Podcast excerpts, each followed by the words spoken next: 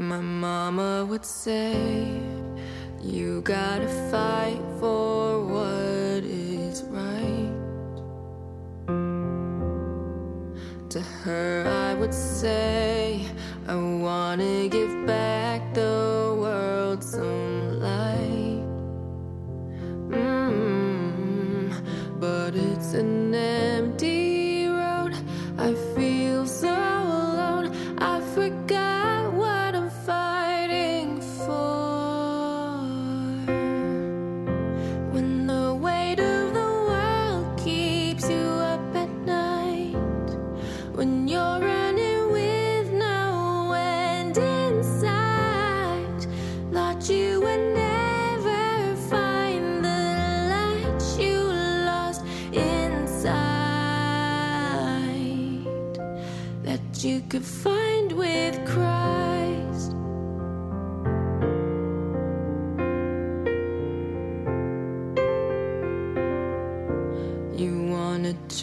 change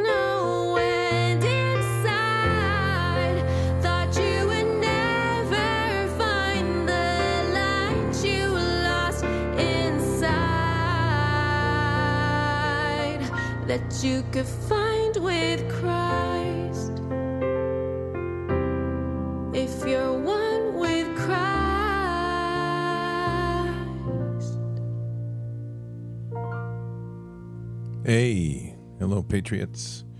Tonight is Saturday, February 17th in the year 2024. I'm Michelle. How are you doing? I'm very well, Mr. Kesterson. How are you? Good. We're going to be uh, doing another one of our great combined shows. And tonight we're going to be talking about the gospel of peace through the lens of the new film by Robbie Starbuck, which is The War on Children, correct?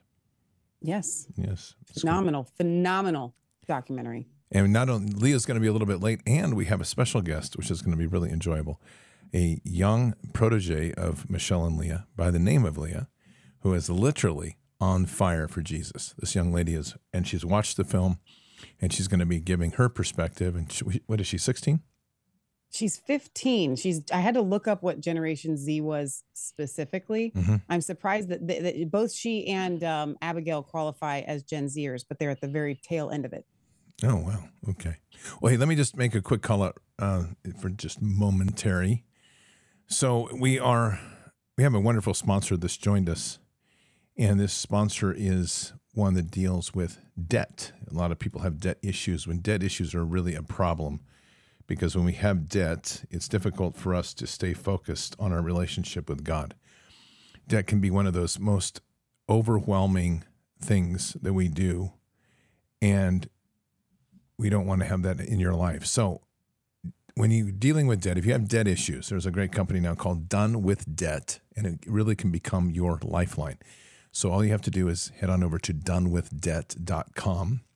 They have some ingenious new strategies to help erase your debt and make it easier than you possibly thought it could be to get rid of that debt. Many of these things are time sensitive. So it's important to get hold of them and take they'll do an assessment of what you have, what you qualify for.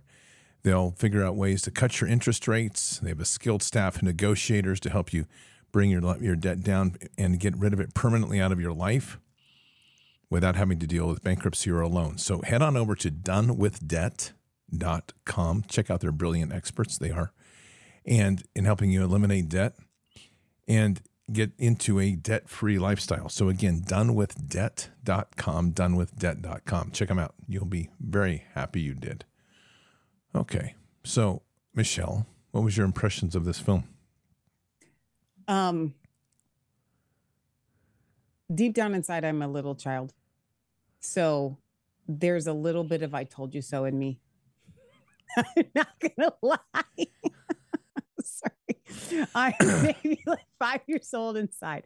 But literally, there were several times where I was like, Ain't I been saying it, Miguel? That's from Independence Day. Ain't I been saying it? You know, the, the aliens are real. They literally abducted me. Ain't I been saying it? Like, that's how I felt with this whole thing. Like, they talked about Alfred Kinsey. They talked about everything that we've been saying. And people are going, the aliens aren't real. And I'm going, but I know. Okay. I've been there. And so, yeah, that my impression of the film, if I'm not being completely immature about it, was that um, this the spirit of God is moving in a direction. And I got a word going into 2020 that said, for those who have tuned their dial to hear what the spirit of the Lord is saying, they will hear this. And for those, and I, and, and so what, what I thought was, wow, Robbie and his wife really have their dials tuned in to what the Holy Spirit is saying. My impression of the film was they expertly grasped the satanic push on society targeted at children specifically it's always this goes back to like baal worship and Molech and like passing your kids through the fire they expertly grasped that and was they were able to portray it to a place where it's like now you're going to have to do something about this. Mhm. sound of freedom did the same thing. Now you've seen it really really seen it in its full regalia. Now what are you going to do? I i was blown away by this film and then even more blown away which is why we're bringing uh leah on tonight little leah because she's in it. Now she's working on being pulled from the public school system but right now she's there What do you, Okay. mean? She's physically in the film? she's physically in public school right now No, no. You said her and her she's mom in are it. trying to get her You're saying like- she's in the process of the what the film. she's in the process talking. of becoming homeschooled yeah. Okay. right Got it. Got it. they're they're trying to work that out. They got a bunch of things going on, but they she is going to be homeschooled. But for right now, she's in this system. And so to to be able to hear her perspective, Leah Faith um was like, we really need to get Leah and Abigail on to talk about their generation. And this film, you know, at first Leah Faith was like, maybe I shouldn't even send it to the girls because it's it's intense, right, Scott? Like the the stuff that is portrayed in the film is a little bit much. It's some of it I would consider rated R, Mm-hmm. but it's rated R as in real. This is really happening. And it's like you're trying to shelter kids from something that they're already experiencing by That's true. saying a kid can't a young a young person like their age can't watch something like this because it's too I mean even as an adult there were things that I wanted to turn away from just from what they were having to show. I think one of the things that struck me, um, I a lot of things, but one of the things that struck me was how complex and sophisticated this attack is on kids, Mm. and how many tiers down through government and policy. And I, there's a there's a stereotype going on out here that the LGBTQ movement and this transgender conversion surgeries, because of the way it's being highlighted, is is mainly being driven by white um, people Mm-hmm. what we're seeing here, and that may be the first wave of, of dysphoria and insanity, but the fact is that the the way that this is being structured in schools, it is going after every kid, and Yeah. it doesn't matter your race, it doesn't matter your sex, even though there's now what is there like nine hundred fifty six thousand different genders. Something like insane. 20 short. What's that? I think you're like 20 short on that number, but it's close. This is literally like it's just insane. So Robbie Starbuck and, and his wife did this film, and if you aren't familiar with it, we should just, we need to kind of tee that up. This is um, the War on Children, and it was it was released last Monday, correct? yeah. And what's really profound about this on the releasing of this film is that, and I want to go to your uh, rally at Dan Patch, the Dan, Dan Patch Revival, which, by the way, when we say revival, it means like revival and repentance of the fire of the Holy Spirit. Just so we're saying this, we're not kind of do the drive-by thing. It's it's literally like repentance in the heart. So the Dan Patch If Revival, someone is dead, what and you're trying to bring them back to life, what are you trying to do? revive them. There we go. We're good. So, Dan Patch Revival happens on Saturday. We prayed for it here. You guys went all through the night. Mm-hmm. Went- and you did too. You went to like three in the morning, right? Yeah, I think. Well, we didn't go to bed till like four, but yeah. Pretty amazing. And so you have the, the revival. It's in Indiana, which is mm-hmm. important. You prayed against Kinsey. We prayed against Kinsey Yeah. because that's kind of the center of power of all this corruption in the family is Kinsey, the Kinsey Yeah. Institute. And then Monday, unbeknownst to anybody, or at least let's put it this way, unbeknownst to us because we weren't tracking it, the Kinsey, the film by Robbie Starbuck, The War on Children rolls out. Yeah. And the center part of this film is the whole issue of what Kinsey has done in his experiments, his atrocious rape and and and uh, and pedoph- pedophile attacks on kids, Yeah. and then documented it, which is still stunning to me because it's in the book. I mean, literally by age, what he's done. Table 34. It's vile. It's it literally Mm-hmm. it's categorized because he wanted to seem as scientific as possible, right? And Mhm. so, if I may, Please, just for a reminder, and I know a lot of you guys get really queasy. "Okay, Do we have to talk about this? We're going to talk about it until it's over. Mhm. Okay, like I'm sorry, I get it. Like it's not. This is not a comfortable subject for anyone to talk about. no, it's horrible. But this, th- we have to talk about it because kids are being uh, sex trafficked. They're being molested every single day. Right now, I don't even know what the stats are, but I can guarantee you thousands of children are literally being molested by men right now. There's thousands of kids that are literally being satanically ritually abused. well, I think right the, now. the easiest And if we don't talk about it, it's like we're just brushing it under the rug. Correct. I mean, the easiest, easiest top coating on this is we are the largest consumer of child pornography Yes. and Right. child sex trafficked byproduct, whether that's the child, whether that's some sort of online thing you're doing. This country is the hub of all of that. Yeah. And then it is statistically proven, it's science, I will say it's proven in studies that porn addictions, where they begin, no matter how they begin, will always end up at the same place. They always end up in child sex pornography. Child, child sex trafficking, yes, but also like each person, you know, we used to work with the young men down at Teen Challenge, and the story was the same with every young man, and we we were dealing with kids from like you know 18 to 35, Mhm. call them kids, even though I was younger than some of them, and they all said that pornography started with heterosexual porn, and then there was like you know, orgy por- porn, like multiple partners. Then it was homosexual, and then the next thing they know, they're looking at kitty porn. Right. That's is- the digression. and, and that and that's good. And that's that's all about the adrenaline hit because that's that's the you're getting hit with a dopamine and adrenaline pulse in your body. Every and this is what the body you're trying you become addicted to your own brain chem your neurochemicals. So these are the, the peaks that are people are trying to get again and again and again, and it just drives you Right. further and further. So this is Right. the So, so this so table 34. Yeah, I want to tell I want to you you'd mentioned this, so I want to get this out of the way right here at the beginning so we don't have to keep hitting it. Mhm. Kinsey had tortured, he had a pedoph he had several pedophiles that he was getting his research from current, active. Okay. Um you're gonna you guys are gonna hear about this when Scott has on um oh my gosh, it escapes me right now. Um Audrey Warner. Yep. I think you have her on the 20th and then you'll air it at some point. Mhm. Um, when she talks about the guy that worked for Hitler, Balluseck, something von Braun Balluseck or something like that. He was literally abusing kids in Nazi concentration camps, and he was sending information back to Alfred Kinsey of his pedophile abuse to these children. So in these tables, they run through children, and you see in table 34, you see a young, I think it's like four year old or something like that, that has I an unheard of amount of orgasms in 24 hours. I forgive me for not having it on the top of my head. I try not to retain this stuff but hope not. it's ridiculous amount.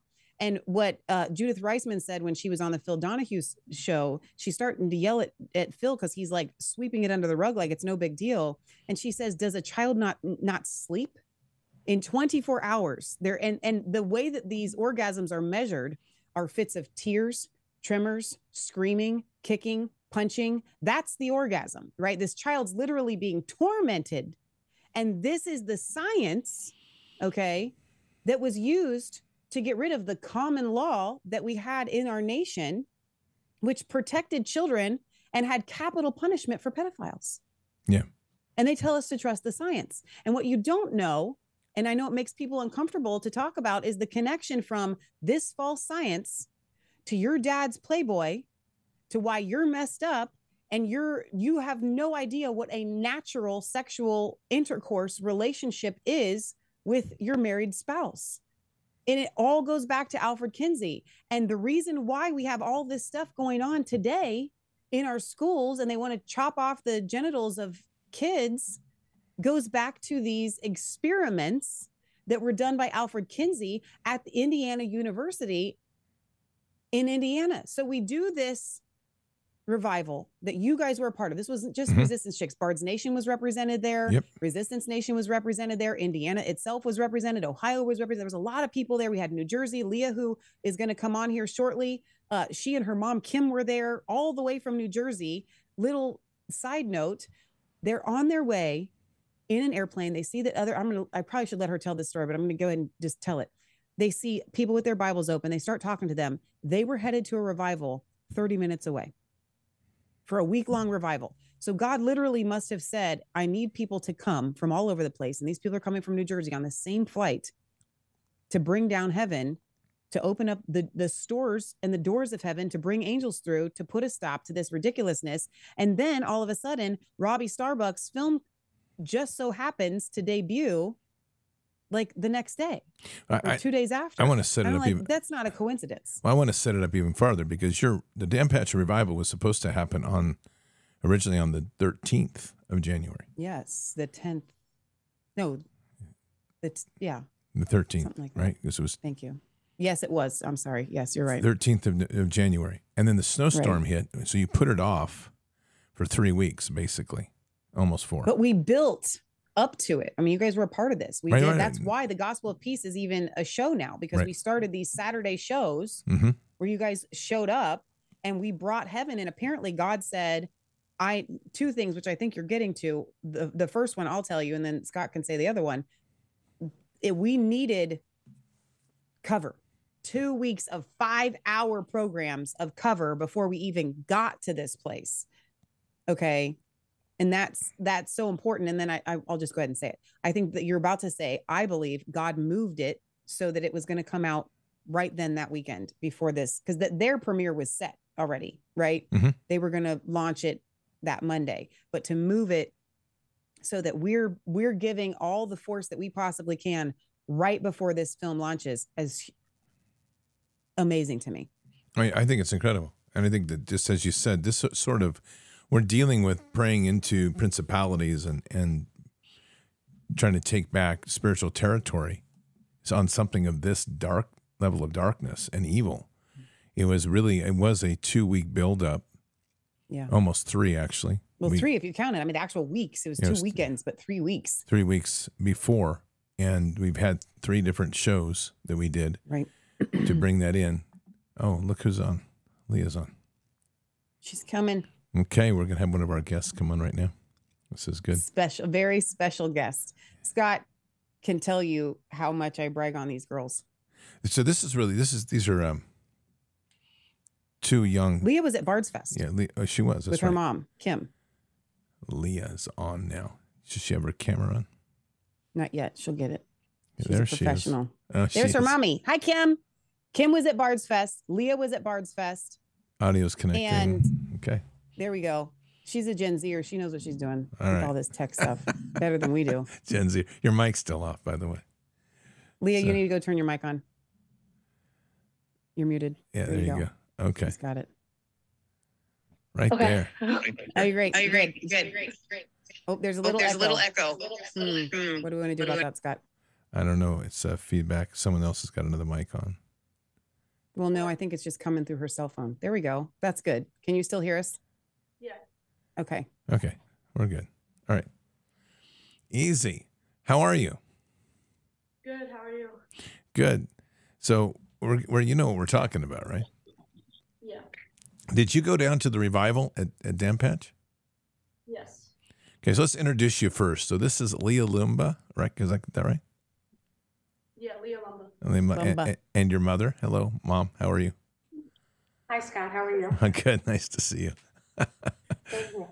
So, um, so how was the first of all? How was the revival? How did you like that down at? Really awesome. It was so like you could just feel the presence of the Lord the entire time. That's awesome. So you're 15 years old, Yeah. and on fire for Jesus, which is great. It's always inspiring. I'll tell you right now. So that's good. Uh, so you managed to see this new film, right? We want to hear your your thoughts. You're you're right in the middle of all this. I want to hear your thoughts. I so while I was watching it, I was like jotting down notes and stuff because there was so much like going through my head and all this and a lot of the stuff I recognized from going to public school. And a lot of the stuff like I saw in the kids in my school that I was seeing the same kids in the documentary. And then I was just able to make all these different connections about what I'm seeing in public school and what I'm seeing in the documentary and the way that teachers and society is trying to attack our teenagers and our children. And the way that they're trying to like confuse the parents and make the parents think that like this is normal this is all like okay and then send like these attacks on the children. So that the children the children are like am i supposed to go along with this? I don't really know what to do. And i feel like a lot of the time the children already have their own like the teenagers especially in my school already have their own issues going on and their own trials and tribulations that they're going through. And then they see these like LGBTQ or all that stuff and these body transformations and these evil agendas pushed in their faces. And they think that that's like the only escape. Mm. and then their parents think that that's normal and that's good for them and that these body transformations and that they're quote unquote born in the wrong body and that maybe if they change this or do that or take these hormones that they'll be happier where they are but it's like the saying like the grass is always the grass isn't that green on the other side like you can make these changes but in reality you're still living in the same self I have a question on this. Um, is this is this something you see as as race specific, or is it all kids? I think it's all kids. I definitely see it just all the different grades, all the different races, genders, everything. Like it's just everywhere. That's disturbing in itself. I think Michelle, you can probably lift it a bit on the audio, a little Okay. bit. There you go. All right, so you then from this film, you're seeing you're actually just watching a parallel into the, your current reality. So you'd say it's pretty accurate with everything that's put there. Yeah, definitely. Okay, that's eh, all right. So talk to us a little bit about the type of things they work on in classrooms. In, in classrooms, are they teaching this, and, and throughout the day, or is it is it just specific classes, or is it just kind of the entire programming structure of everything you're learning is being is trying to inoculate kids with this idea that you're you're gender confused essentially. I think in my school district, it's more specific classrooms. Like in the elementary schools, I know they've been bringing up a lot of really like just morbid topics to kindergarteners. And in my high school, where I'm currently going, North Arlington High School, they're very like based on like different teachers are teaching different things. Like my history teacher doesn't really bring up anything like that. And none of my teachers personally do but I've heard a lot of stories of other teachers bringing up gender and like race and all these different ideas. And some teachers have pride flags in their classrooms and these different like messages and like what are your pronouns and all stuff like that just from the first day of school.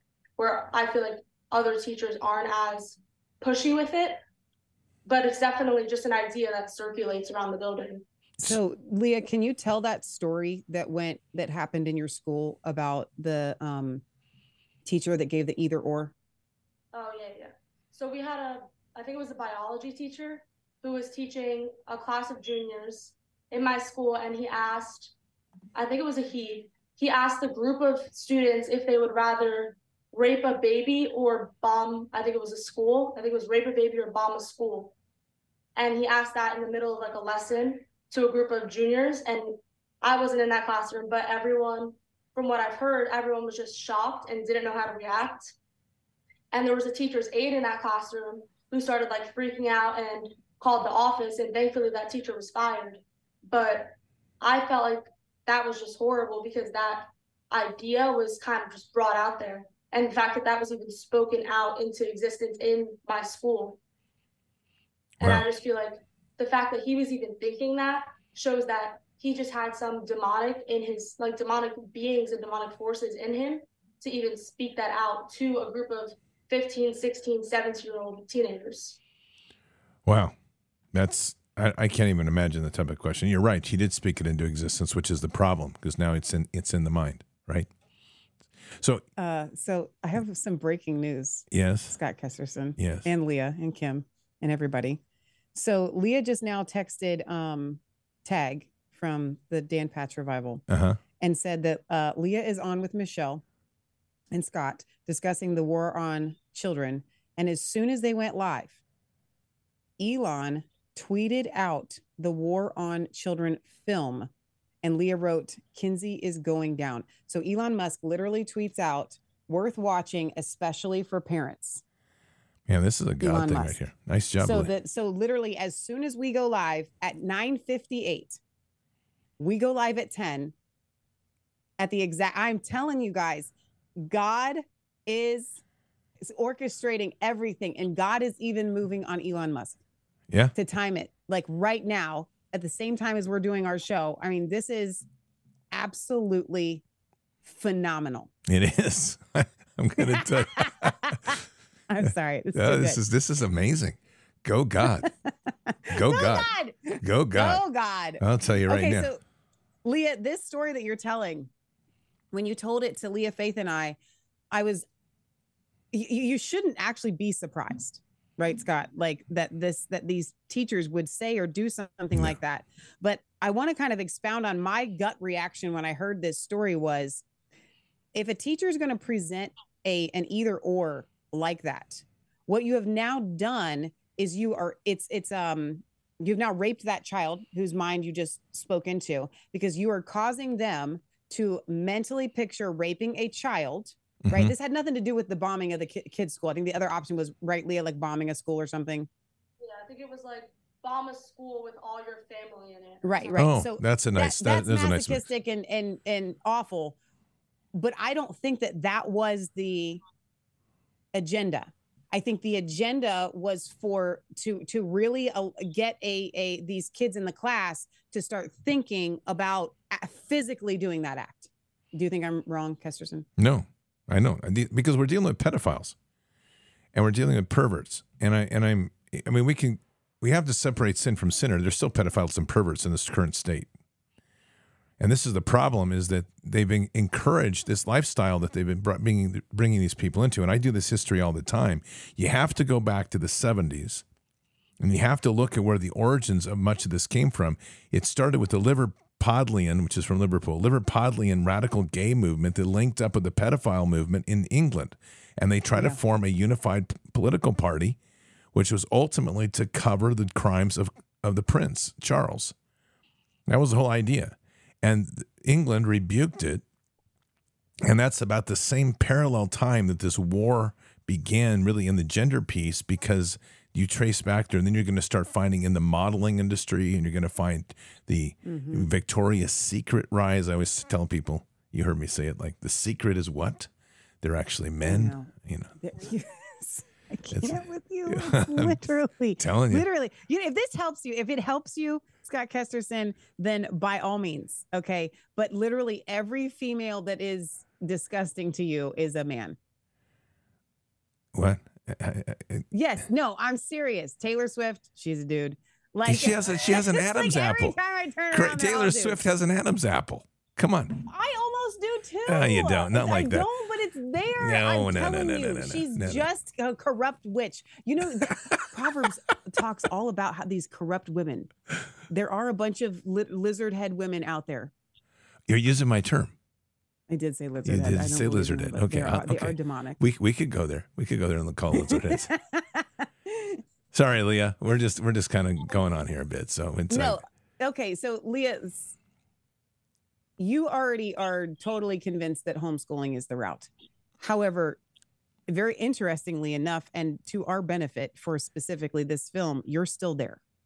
And so I wonder if you can't speak to your thoughts as you were watching the film, thinking about your friends and different things that they're going through and kind of seeing like actually this was this was a targeted agenda towards my peers. Yeah, definitely. So do you have any thoughts on that? Like what were your thoughts on the film when you were watching it? I, like I said, I could really feel the connection between like there was the one I don't remember her exact name, but there was the one girl on the film when they were asking her and she was talking about how she saw her peers doing things once, like smoking once or watching pornography once, and then just going down that like pathway. And I think she said like he watched it once and then he didn't stop and he just continuously went down that Yeah. My friends, I have maybe like Christian Catholic friends.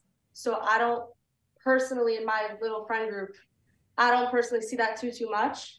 But in my school, I see kids that I've grown up with since pre-K go down these routes where they're misbehaving and acting out. And then they're put on medications for ADHD and anxiety. And then they turn to smoking weed and getting into sexual relationships. And it's like you could just see that weight on a person even if I don't necessarily talk to that person all the time or know that person, you can still see them going down that type of path where they're following down the evil. And in the documentary, it talks about that a lot, where the children are so confused, where they're going down these evil paths and taking on these evil ways and thinking that they should change their bodies or go to drugs or go to pornography to help them out of these things. But in reality, that's just bringing more demons on them and pushing them deeper down the holes. Let's let's talk about age on that. You just said some amazing things because you're 15 and you're already seeing sexual relations at 15, drugs at 15. What what's what are we talking about in age on some of this stuff? I think a lot of it starts as early as middle school. So you're say talking like that- 12. Yeah. Oh my Well, gosh. When you first go into middle school, you're 11, right? Sixth grade. You're 11. I wouldn't say I see it as much in like the sixth graders. I mean, I'm not there, so I couldn't really say. But when I was in sixth grade, well, when I was in middle school, it was COVID. So I started sixth grade, and then we immediately went into COVID like halfway through the year. But I definitely see with the middle, so the current middle schoolers that like the set, the end of seventh grade, the eighth graders. So that's like 12, 13 years old. You already see the kids not so much with the sexual things, but starting to try nicotine and just quote unquote try it once. It's cool. And then as they come into high school, the classes get harder, the peer pressure becomes more, and then they start like changing their ways where, oh, I tried nicotine once when I was in eighth grade. Now I'm going to do it. Now I'm 14, now I'm 15. And then the addictive behaviors start to really show. Wow. I mean, this is okay. This is amazing. They bad. I mean, amazing and it's bad. I mean, I'm kind of stunned as we're going through this how how early this is in the corruptive process.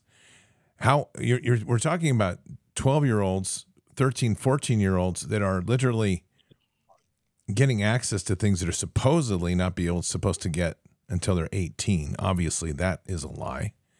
What's their Mm. access points? Are they using like friends of theirs that are in high school? What's going on to get all this?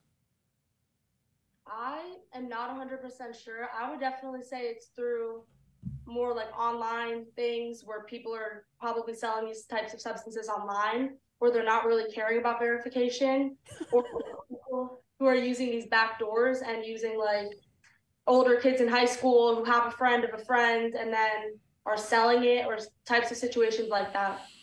How hard is it for you to maintain a, a f- strong Christian faith, which you have in the midst of all this insanity? I was actually talking about this with my mom earlier. I feel like for me, I usually just kind of go into the school with just like a mindset of I'm here, but like this evil doesn't really have I don't want to not that it doesn't affect me because I see the evil and my heart cries out to those children, but I don't allow it to affect the way I'm believing. And I take it in in a way where I'm able to understand it better and speak about it and pray about it, but I'm not allowing it to really infiltrate my mind or my heart. So I try to just walk through it with just a very light attitude. I'm here to learn. I'm not going to be affected by these things. I'm with my small group of friends who are Christian Catholics around like that religion base. So I try to just keep a very focused mindset on just like I'm here for school. I'll sometimes be walking through the hallways and just saying a prayer in my head if I see something or I like hear something that I just don't want to enter me at all. And I just try to keep as strong as I possibly can in those situations. You carry your Bible with you? I don't bring my Bible to school. Okay. This, no, I'm curious. I'm not. It's not a judgment. I'm just curious if you do, if you have to. I mean, I'm I'm totally impressed with what you're saying. Let's be very clear. It's incredible. I mean, that, you're you're literally like walking into the trenches of warfare, and you're keeping so your armor up. Leah Faith um, sent this word, Leah, that you sent to us earlier. Is it okay if I read it? Yeah. she said, uh, the Lord was speaking to me. This was about the the documentary. And this is this is Leah, our guest This tonight. is from Leah, little Leah, right here. And you have to. We have two Leahs. We got little Leah and Leah Faith. This is how we dis- differentiate. She's not actually little, but she's littler than our Leah. So there we go, and younger. Uh, the Lord was speaking to me. Society and worldly things are trying to corrupt parents and adults, and then attack the children. As a child, we are told if anything weird happens or is going on, go to mom and dad. Then the school systems try to take parents out of the equation, try to tell the kids that if you are not ready, you do not have to tell your parents. We will make these decisions with you, but a child cannot consent to these things. A child who cannot go to jail for life or cannot get a tattoo cannot give informed consent to mutilate their body and cannot give proper consent to take hormones.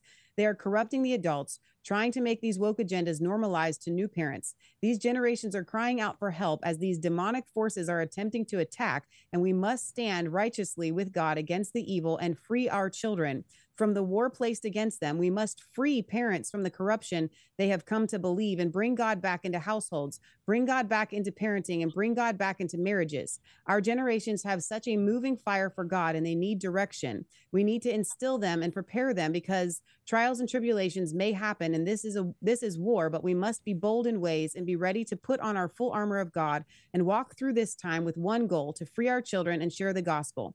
One Bible verse that really stuck out to me was Proverbs 31 8. Speak up for those who cannot speak for themselves, for the rights of all who are destitute. We must speak up for these children whose voice is being taken away and bring them to God. Tell them God loves you. He made you perfectly in the right body and with the right mind, and give them the biggest spiritual um, weapon of all, the Bible. She says, I know I touched on this in the Marco video, but I also wanted to send it over here and get go a little more in depth. That is from a 15 year old. I was just going to say the same thing. A 15 year old. Nice, nice word, Leah. Beautiful word. We just we just need like uh, 100 million adults to get that. Leah, can you expound a little bit on this idea that you see it as a demonic agenda? Yes. So I see it as like, like I said in the message, uh, like de- demons and demonic forces, and people that are pushing these like woke agendas and these, demonic things against parents, making parents think that these things, which are actually evil and evil demonic forces, making the parents think that this is normal. If your child does this, like this is just the new trend of 2023 and 2024. And if your child does that, just support your kid. But really, it's just teaching, especially newer parents, that these demonic things and these demonic ways are just the new way of the world. That try to say that like God isn't in schools and God does not need to be in your marriage and you can still have a good marriage and have raise your kids right. And then these children are faced with these demons through social media platforms, through schools, through their teachers, through their friends. If uh, a lot of the times I see like a let's say a 14 year old boy and his 16 year old like cousin or whatever vapes and then it's like oh just try it come on it's cool it's cool it's normal every boy does it and then that kid tries it and likes that flavor or that color and then wants to keep doing it that's a demonic press. And people just see it as that's society that's boys nowadays. But it really is just demonic presses and, dem- and demons that are trying to enter in these different ways through worldly things that have been made so normal. I would say your own testimony and be able to walk in your day and putting prayer in your head, you're reciting prayer in the midst of this trench warfare is testimony to the power of, of faith and and uh, the probably also equally a testimony to the lack of spiritual armor of your peers. What's your thought? I would definitely say that that could really be a good like. I feel like testimony is really important to allow other people to see the way God can move, and I feel like teenagers need to hear that God loves them and He could do what He's doing in not necessarily my life, but He could do these amazing things that He's doing in other people's lives and instill you with that same Mm. desire and that same power, and that you don't need to be trapped by these evil things and you don't need to go down this evil path and don't need to go towards the devil and that there's another direction where you can go towards the lord and i always say like you need to tell kids god loves you and i a while ago had this saw this idea on a social media on i think it was instagram where someone was writing bible verse cards with scripture on them and i brought that into my school and i was putting them out and i kind of expected children the teenagers and the kids to rip them up to throw them out to mock them but like a few days later, I went in that bathroom and the kids had put them on top of the mirrors. God loves you, Bible verses, scripture. And I just felt like that was such proof that the young boys and girls in our generation just need to hear that God loves them, Wow. that God is there for them. Because these people who I thought were going to have negative reactions spoke, like, took that information so well, put it in the mirrors for more people who are looking at themselves to see God loves you. Let me ask you a question. Do you think that there's a, a through this barrage of messaging and the demonic influence on these youth? Do you think that the there's a message that's settling in on that you're that you're unworthy and you're imperfect? Do you think that message is coming in? Definitely. I would say a lot of kids hear that from their parents, hear that from their teachers, from their peers, and that message is just overflowing their minds that, like, you're not good enough for this.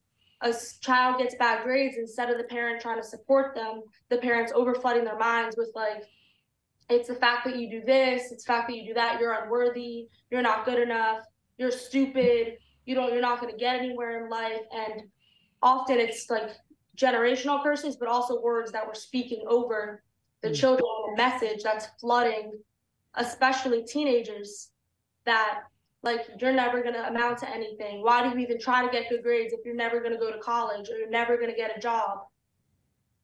Wow. You've already done what's wrong in your life. Why are you pushing and trying to be better for yourself? And then it infiltrates the mind and the heart and the body, and then the person, those teenagers begin to think like, you know what, maybe my uncle or maybe my dad or maybe my mom's right, maybe my teacher's right. I failed that history test. I'm just gonna stop con- try- trying completely. This is so dark. And it's simply it's solved so simply is what you're saying. It's it's solved because you're just it with the message that needs to be put there is God loves you. Jesus loves you and you're forgiven. That's good. Is that was that about it? I feel like I definitely um I'm trying to think. I feel like in my school, that was the one thing so far that I've really done was with the Bible cards and everything and just seeing the way everybody reacted. The fact that people weren't ripping them up and weren't mocking them and weren't writing cruel things on them. And I feel like that just shows the true heart of our generation that they don't really want to go down these evil paths. and they don't want to destroy their bodies and they don't want to have to go to guidance counselors or go to their parents and be told all these lies. They truly just want to know somebody loves them. Often the word love is taken out of households. And instead of every night before bed or every morning just saying, I love you, I appreciate you, I'm so grateful for you, these teenagers are slamming their door shut after a huge argument with their parents and then going into their rooms and thinking, I hate my life, I hate my household, why is this all happening to me? Instead of knowing that they have parents who love them, God loves them, and there's a community of people who love them. I just want to emphasize this point. This is a 15 year old girl that is speaking wisdom that I have a hard time finding in people, even my age at 59. I'm serious. I mean, this is, I'm impressed. And you're you're blessed, and I just really appreciate you having being on the show tonight, Lee. I just want you to know that. I mean, it's, and I, I want to encourage you as much as possible. You have two amazing ladies around you, besides your mom, but Michelle and Leah, who are just lit with the Holy Spirit, and you're blessed to have them there for you. I know they speak very highly of you. This is, I mean, this is just an amazing engagement tonight to listen to you talk. And it speaks so highly, not only of you, but of the potential of your generation, which I think is so profound. And we need more of this because you're what you're speaking of here is that yes, you are walking an amazing lane with the with the Holy Spirit. You're walking with the the confidence, the power, the armor of God. Mm-hmm. But what you're also pointing out is there's a whole army of kids there that are needing, that are ready to step into that. They just need to hear the words, I love you, Jesus loves you, you're forgiven, and just show them the way. And I just get the sense like if that message was there, like if we brought all of them to what we had at Bard's Fest, I would be willing to bet that almost every one of your peers would be baptized in water and baptized in fire, and we we would just literally be lighting up the, the entire your entire school. So, with that idea, if you had that sort of explosion at school, like a just really a lit moment where people are just lit with the Holy Spirit in, in water and fire, how do you think that would change the dynamics? Like, would it drive some of these evil teachers out of the job, which would, would be nice? What's your thought? Um, I think that a lot of the teachers do have evil agendas, and if all these children just took a and teenagers took a stand against it and were baptized in water and baptized in fire and were no longer accepting of it, I definitely do think some teachers would automatically flee and the demons would flee. but I also think some teachers may be not like a little almost grateful that they finally don't have to be under that agenda, under that fear of what if I offend this kid? What if I offend that kid? And then they go and I have I end up getting fired and I can't provide for my family anymore. Because I see that some of my teachers I feel like are genuinely just so mixed up and confused because they don't want to say something that will offend so and so in the back and lose their job, but they also don't want to teach these woke agendas. Mm-hmm. So although some teachers would definitely, like that teacher who asked that, like this or this question to that classroom, the second it was brought to the light, he immediately got fired. He was just, he's probably never going to be able to become a teacher again. He should have been arrested. Really should have. But I would waterboard him. Sorry, so I, feel like I had to throw that in there.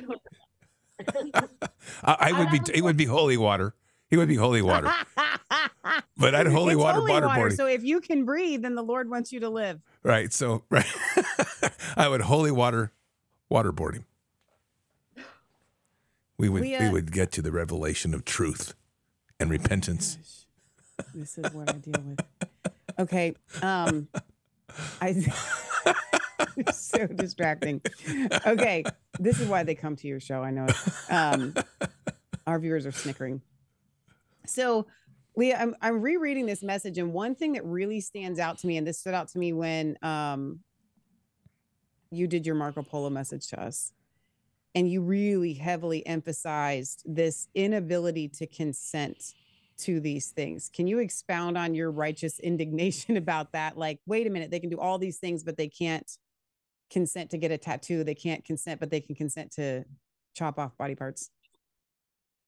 I feel like that is truly just a part of the evil agenda where they're saying this like let's say 10 year old girl can't walk into a store and buy herself a lottery ticket. And if you saw that girl walking into a store walking into shoprite and trying to buy that lottery ticket people would look and be confused and probably all be talking about that for weeks and weeks and weeks.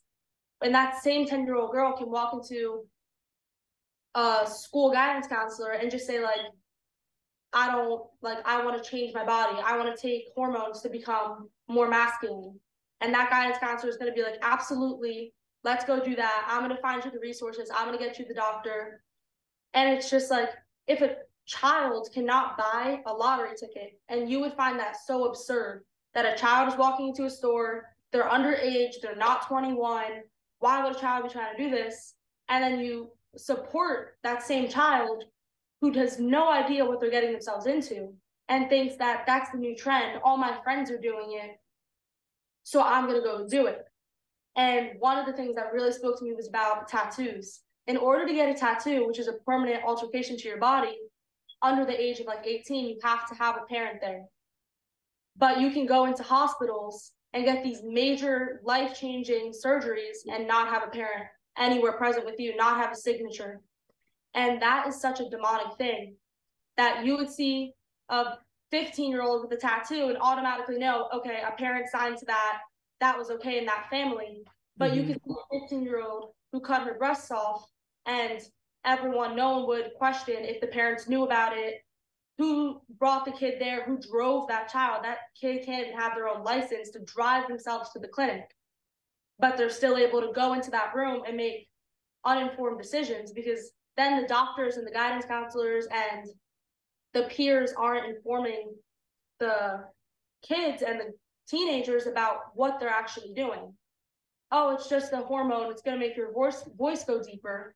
But then they have these permanent life-changing altercations and mutilations done to their body that an 8-year-old girl may regret when she's 30 but she doesn't she didn't know that when she was eight Do you feel? Sorry, Scott. This just goes with that. Just one little quick quick question. Do you feel like the your peers really know what they're getting into when they say that they are non-binary or they decide to to do some sort of gender transition or or anything you know outside of the way that God created them? Do you think that they fully understand what is going on? Like, do you get that impression from them? Like they are fully informed.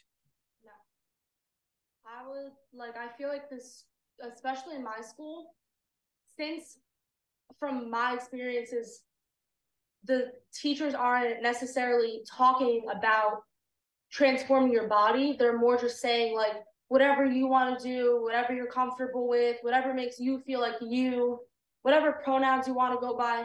And it makes it seem like such a simple normal thing. Like if you want to be called this or you want to act like a cat that's perfectly normal. Is that a thing? Like, I mean, I I hear about it, but like a uh, local school here, Milford. Unfortunately, we live in a very conservative area, but our school is riddled with homosexual teachers, and the kids, because there's so many homosexual teachers, are all transitioning and it's just totally demonic. And there's these furries like these kids that are dressing up and think that they are animals. Is that a lit like i i laugh at the very idea. Is that a literal thing? Do you have kids at your school that think that they're animals? Yes. What? Town expound on that please for the rest of the class Huh. in the in the town next to us there's litter boxes in the bathroom for children and kids and teenagers who don't feel comfortable going to the bathroom in a toilet bowl because they think that they're cats Who cleans this? i i have no idea I, I'm okay. I'm just, I'm, I'm trying to wrap my head around this. So for okay, We- so I think that Milford has those same litter boxes. I kid you not. I'm pretty sure that I've I've heard that um, that we do because all it takes is one student, right? Um, okay, Kim, you come from a different generation. yes, so do I. I just want to be clear about this. I'm just gonna just let me say this: if you had been like a furry when I when I went to school, you'd end up over behind the Votex shop, and somebody probably take a two by four and beat you, and then chain you to the wall and say, "Figure it out," and walk away. That was my group of people at school. Just saying. All with love. What are your All with love. on on all of this, Kim? Well, the thing with the furries, the, the parents actually knit ears for their kids and send them to school with little knitted ears, and they think it's so adorable that Susie thinks she's a cat. And the absurdity behind the parents actually co-signing Wow. "Oh, my daughter wants to be a cat is completely ridiculous because if you can't stand up with your child and say, hey, you thinking you're a cat is not okay. We need to talk about this, you know, and for me, I pray over my children all the time. When Leah leaves the house, when she goes to bed, I play the blood of Jesus over her all the mm. time to protect her from all these things that are going on around her. But the parents that are just saying, oh, well, it's okay. The teachers are afraid to speak against what's going on because the parents go in like tyrants and fight with the teachers. So it's become so normalized in the mind of the parents. And then kids that are transgender get special attention by all the teachers. They go into the school and they get special attention because the teachers are afraid of offending them. So they walk on eggshells around them. So the kids are almost put up on a pedestal. So then the kids that are having difficulties at home and don't have any parent or or person to go to to say, hey, this is what's going on in my life, those children are looking at the kids that are getting the special treatment and saying, oh, wait, if I do this, I Yeah. can get special treatment. If I wear a binder and, and go to school and say I'm a boy, then I'm going to get looked at like I'm something different Yeah. and special. And they thrive on that attention. And that mm-hmm. attention should be, like Leah said, Jesus loves you. You have alternative options. I, I, I'm starting a community outreach. I started with the Board of Ed a, a couple of months ago, and my next door neighbor, her daughter, who is four, came home and told her dad that daddies can wear dresses and that my teacher told me that I can touch daddy in a certain way. And if you have certain body parts, and she was speaking of male genitalia to her parents at Wait four. a minute. Wait a minute. Wait, but just pause. Pause. I know you're on a on a stream of stream of consciousness, which is very fascinating to me, and I just have to. Okay, hang on. this child said that the teacher said that she could touch daddy in a certain place. Has this teacher been arrested? No, there was actually a book presented in the classroom that literally makes me sick. That it was a seven year old girl masturbating her dad and pleasuring her dad, and the dad was crying, and the daughter was questioning, Daddy, did I not make you happy? Oh And my they read this in the classroom to these children. Okay, Scott Kesterson and I just both the hair on our backs stood up at the same time because I watched it. Okay. Okay, hang on. Wait, wait, wait, wait. Mm. This is a book Mm, in the school. mm-mm. That was read in the classroom I, about. I swear I'm going to go get my sword right now. oh, wait a minute. Wait a minute. Wait a minute. Kim, Yeah. Kim, I can't. We're going to get to your outreach in a second. I just need to establish some parameters here. This is is happening in a place that you are aware of. Like this isn't hearsay. This isn't some sort of like viral video. You know of this. i my next door neighbor, who I spoke with at length, and I went to the Board of Ed and got the curriculum and started a problem within the Board of Ed, arguing with them about what's going on and why a four-year-old child would be being presented with such horrific information. It's literally condoning incest. It's, not condoning, it's educate. Reading, writing, and arithmetic. A little bit of history. Hang on. Science. This is sex education is not sex education. It's grooming. At this at this point, burn the building down with the people in it. I just got converted to Kesterson. Like I can't. This is I'm sorry that you don't no no no no no. All this stuff was done behind closed doors, but now you're talking about being okay. So what happened? You go and you're fighting the board, what happens? Unfortunately, because my children are not in the elementary school, I'm not privy to all the, all of the information. Okay. So I went to the Board of Education meetings and I started a group on our local Facebook and Uh-huh. start trying to get other parents to engage. But the parents are afraid that their kids are going to get singled out. The parents are just afraid. It's, it's, what kind of parents, what kind of people are this is my generation. What is wrong with these people? I just like want these are not parents. I'm just going to read Matthew 18 6. Here it comes.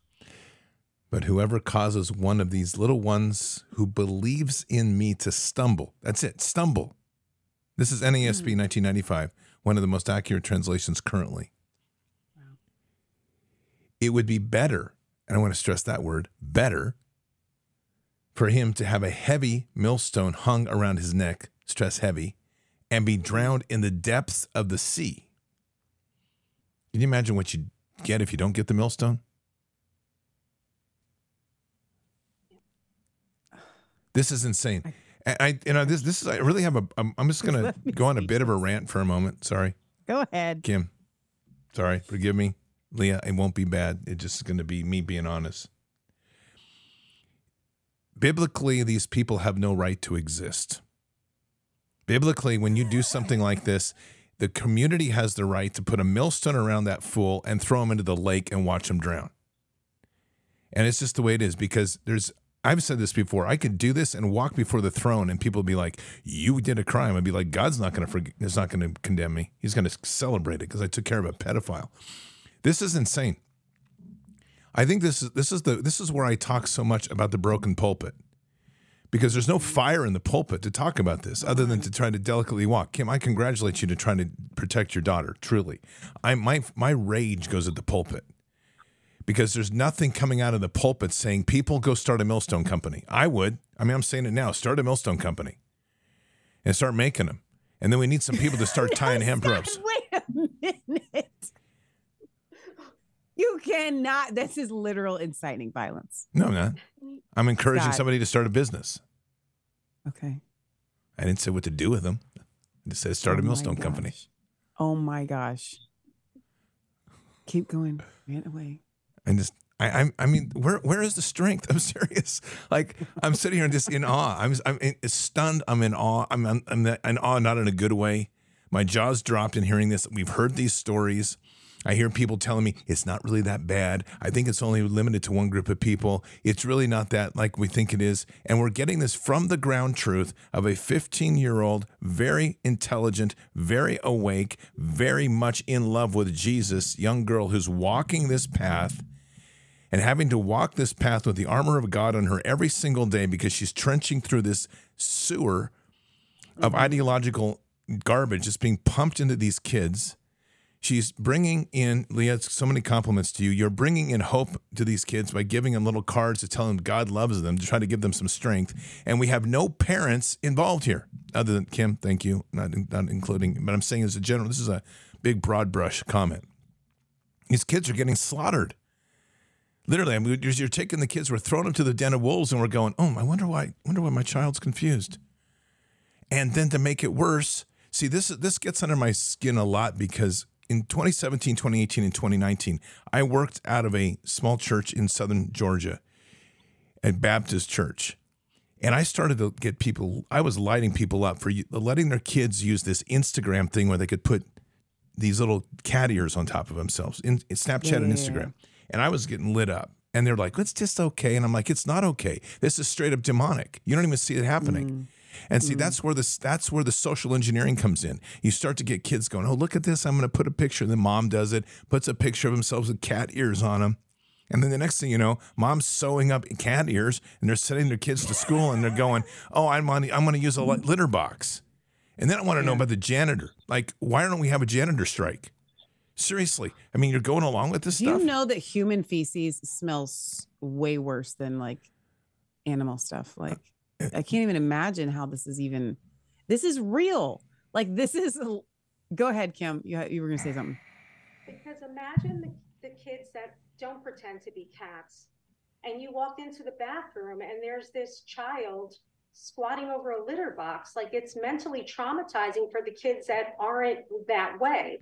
But because that child's getting special treatment, if there are issues at home, if those children aren't prayed over, if nobody's in their corner, they are going to go right down that trail with them. And if it's mm-hmm. on the litter box, it's the drugs. It's Wow. I mean, there's so many kids doing drugs, smoking pot, taking pills, and the the the true armor is what protects the children that I care about all the time, and I speak out for the kids all the time. I'm involved as much as I can be. I do community outreach. Um, Crafty Nut on Bard's chat made me uh, some of the crosses that we got at Bard's Fest. And I put up a post and said, hey, can any, if anyone needs prayer, this is the story behind one cross that I prayed with this woman whose friend was in the hospital and her friend recovered. Wow. And she saw me a few weeks later at the laundromat. She said, Oh my gosh, thank you so much. And now every time I see her, we pray together. And her name is Maureen. And I say, Oh, how are? And she's an older woman and we just chat and she's so grateful. So I said, You know what? Let me try this. I put a post up with a picture of the cross and said, This little cross brings miracles. If you're willing to pray, God can bring you a miracle. If anyone needs a prayer, reach out to me and I'll share a cross with you.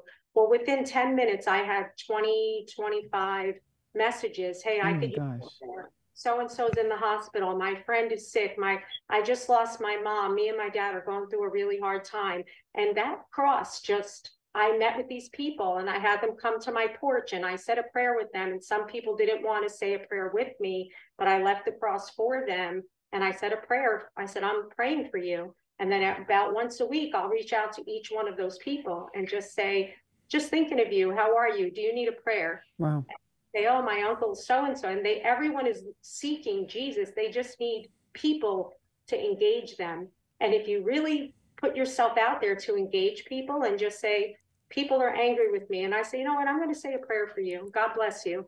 And that That's makes good. them more angry. But sometimes you have to just take a step back and really just put it to prayer and tell people, hey, I'm willing to pray for you. Do you need a prayer? And it is so powerful that that little that little cross has brought so many people to God to a prayer to just pray together and bring us all together in unity. People just have to be willing to reach out. Leah, do you have a Founder's Bible? My mom does. Michelle, would you on me? Would you please send her one from your stock? Absolutely. I, Thank you. I just sent her history teacher one. No, this is for you. This is for you, Leah. Oh my gosh. So I I have to I have to do a little bragging here on both Leah and Kim because what I witnessed at the Dan Patch revival with these two who to my knowledge aside from all of this prayer that you just said you know you guys have never been part of a a prayer team have you No. Right. So we, Leah and I are used to doing a lot of events where we go and we pray for people, but we're usually partnered with other with other people that have prayer teams. Okay. And so at the Dan Patch revival, Leah and Kim came as part of our prayer team.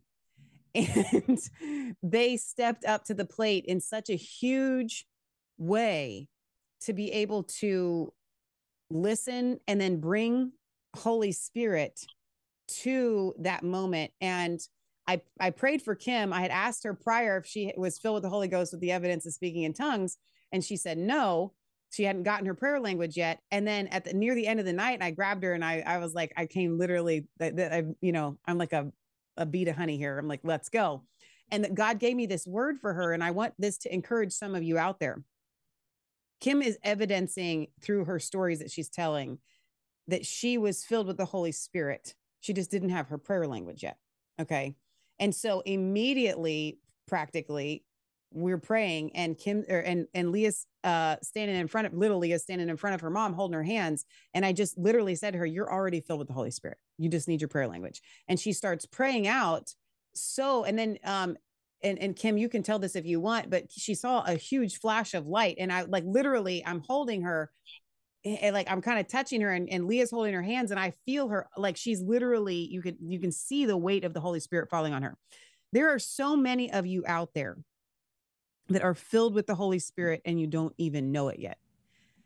You're already operating like Kim in the gifts of the Holy Spirit, which you're evangelizing, you are praying for people, you are doing this. So you need to know that you have this, you are you are already supercharged. Okay. Just start walking in it. Because when you do, demons flee. I can guarantee you, because I've already heard from Kim, she takes on demons. Okay. You guys have the ability to take on demons.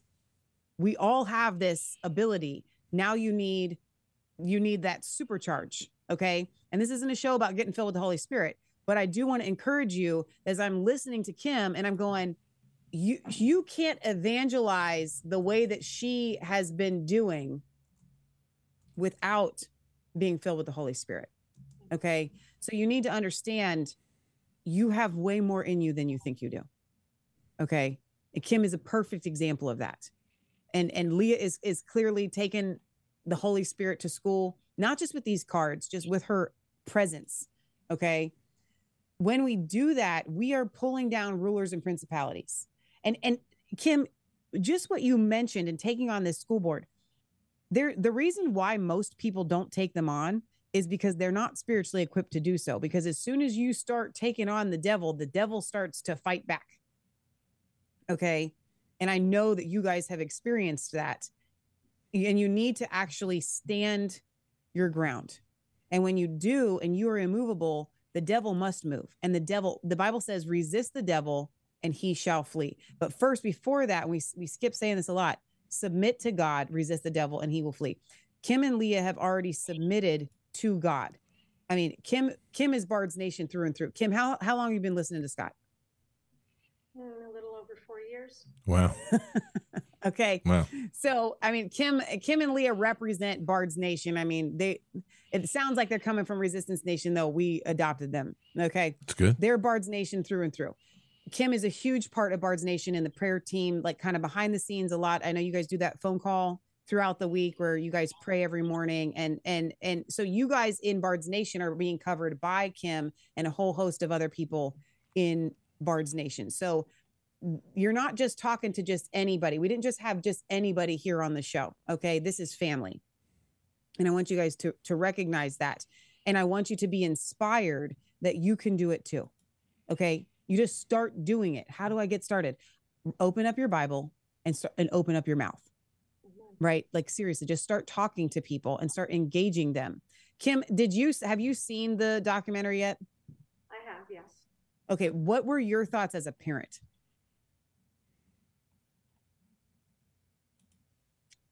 My immediate thought is um, empathy because I, I see the parents that I engage with that are just afraid. They don't want to they don't want to ruffle anyone's feathers. They don't want to upset their child. When their child's confused, they don't know how to really address their child and say, "Hey, it's okay to be confused. You know, I'm here." They're I hear parents all the time just speaking such negativity, like Leah was saying earlier. They speak such negative things over their kids. You know, you're a failure. Your grades are horrible. You know, excuse my French, but you suck. You're you're terrible at this. You know, I you're supposed to do this and you're supposed to and supposed to. They put them. They try to make them be something that maybe Mm. they're not ready to be. And if you don't have guidance, if you don't have faith, if you don't have God in your corner, Jesus in your heart, you're you're not going to do as well as you could with Mm. God heart. And I just feel like when you pray together, and it's just Leah and I, but we pray together every day. We're a, we're a team. We do everything we do together. Um, Leah competes in jujitsu outside of school so that it keeps her disciplined. It keeps her focused on things. It gives her self defense. It helps her to be a strong young lady so that she feels empowered. And I believe that more more kids should be involved in some sort of martial art to give them some sort of discipline and strength. I think that the parents just let their kids run amok. They're not involved in their in their time. They don't make the time. A lot of that is society because they're working all the time and I work a lot as well, but I always make time when I when I can, I make the time the Dan Patch revival. We booked the flight at 10 o'clock on Friday night. And, you know, as you know, we got there, we drove an hour and a half, rented a car, got there, and we flew out the next morning, but we were there for the important part. That's And. You know, it's just, to me, the parents have to step up and be there for their children. You have to be accountable for your time with your children. To sit down at the dinner table and just say, so how was your day? What went on in your day today? You know, even if it's fifteen minutes, to sit down and really just engage your time with them to understand and want to know what's going on in their life. And at the end of any conversation, to always say, I love you. I'm That's here good. for whatever it is you need. Hey, Leah. I, I'm She literally, can't literally just She came down talking. I was I was telling her to stop talking. I, I'm literally just flipping between righteous indignation and tears and tears right now. Wow. I mean this this is this is so evil. And when you touch evil and then you're Mm. praying into Holy Spirit and you're just feeling, you know, I, I tell this, I've told this story and it's, and this is it. This is the living part of this. And it's God's sorrow and love. Mm.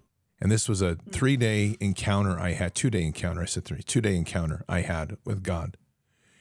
And I don't care what people say. This was incredibly powerful. I mean, because I hear a lot of times it's like, Jesus was sorrow, we're not sorrow. I'm going to tell you right now, God showed me sorrow, like sorrow, like this type of sorrow, where he's seeing the destruction of his children and seeing the destruction and people walking away from him, not because necessarily they, they want to, but because they don't know him and because they don't make the right choices because they've never known him. And then he showed, you know, this part of this process was why we need to love so much more, Mm. why we have to pour more love into this. And so Leah, little Leah. Your discussion today of you're going to be Leah Faith tonight and then little Leah. That's what we have to do to keep this straight. That's what we've done here. Okay, so little Leah, you're you're talking about bringing those cards to talk about God loves you, and then the scripture, and then having the kids put them up on the wall. I mean, that's just is so moving to me because the solution isn't difficult. Where you know the solution by evil is drugs and complications and counseling and everything possible to continue to scramble the brains of a child, and then surgeries which destroy them forever. And of course, the parents that do that become complicit in one of the greatest crimes they could ever do. That crime being the crime of a of mutilating your own child. And they will forever defend that transgender moment because they will they can't face most of them can never face the requirement of what it takes to be repentant in that moment for what they did. So they will forever be the defenders of this evil that they did. The children are mutilated and the and what I've there's like parts of this when you start to see how Jesus moves, whether it's the child that's confused or the child that's been victimized, you start to see the healing at any point along that is when they when these young children are being given Jesus as a solution point. It's not complicated. But boy do we make it complicated. And boy does evil do everything it can to scramble people's brains and the parents become victimized. And everything we're hearing tonight, and it's coming from a front point of the spear fighter.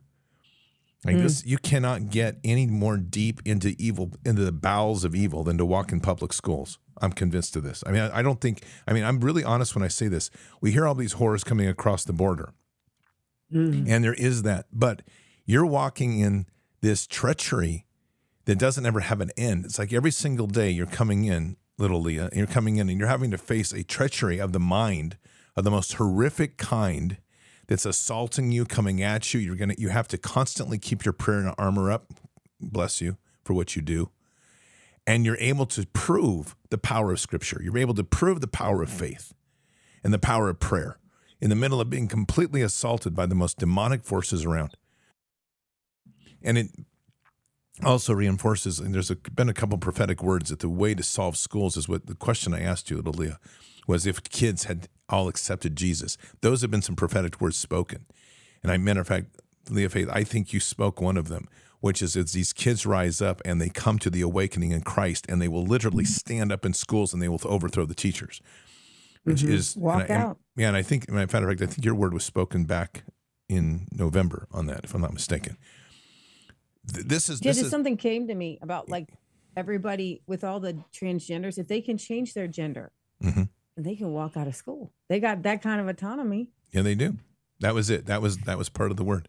I mean, so I'm just uh, I, I'm voiced. We're voicing some things here. I don't want to smother the great conversation we're having here, but it just I mean, this is hitting me so hard tonight, and it, because it is so darkly evil, and we're looking at a young lady here, 15 years old, who's surviving this, not easily, by the way, but surviving this because of God, but God. There it is, but God, and it's it's that simple. And then so we go back to what's this first thing on the seven pillars of county by county?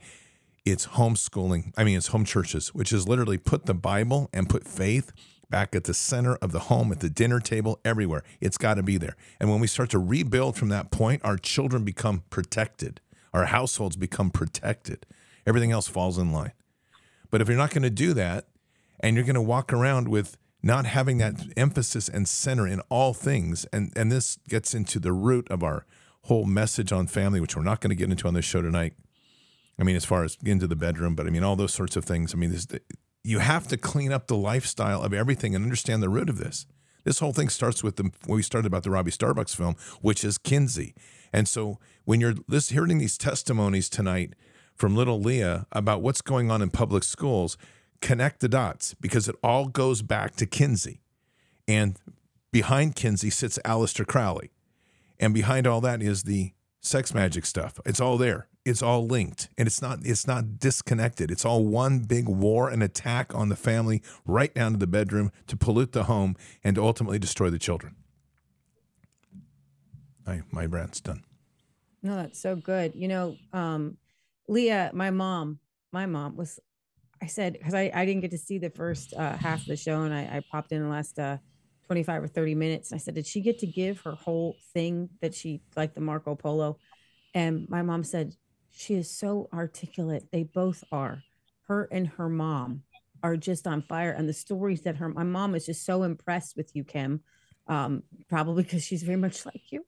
Um, and so, Leah, we had a conversation about the appropriateness of watching this documentary. What did you say back to me? I honestly was me and Abigail are both saying about how these things are so real and we have to see them and know what they're doing in order to put on our armor of God and fight against them. And unfortunately it unfortunately and fortunately, people are gonna be seeing this documentary and it's being pressed. And it's like unfortunate that these evil things are even out there, but it's amazing that God is working in these amazing ways where we're praying against these evil agendas and then this um, film was automatically being put out. And Leah Faith, you were saying about how it was definitely certain parts of it which were hard to watch and certain parts of it which were a little bit vulgar, but it was just so like almost like commissioning to watch that and realize that this is so real and I know it's real because I do go through mm-hmm. public school, but it's like now this is bringing it to the light, and the demons want to hide in the darkness, and the only way to truly expose them is to put the light on it. Come on. This film is truly just going to bring the light and open, God willing, open the eyes of so many parents that this isn't normal. This shouldn't be. Mm-hmm.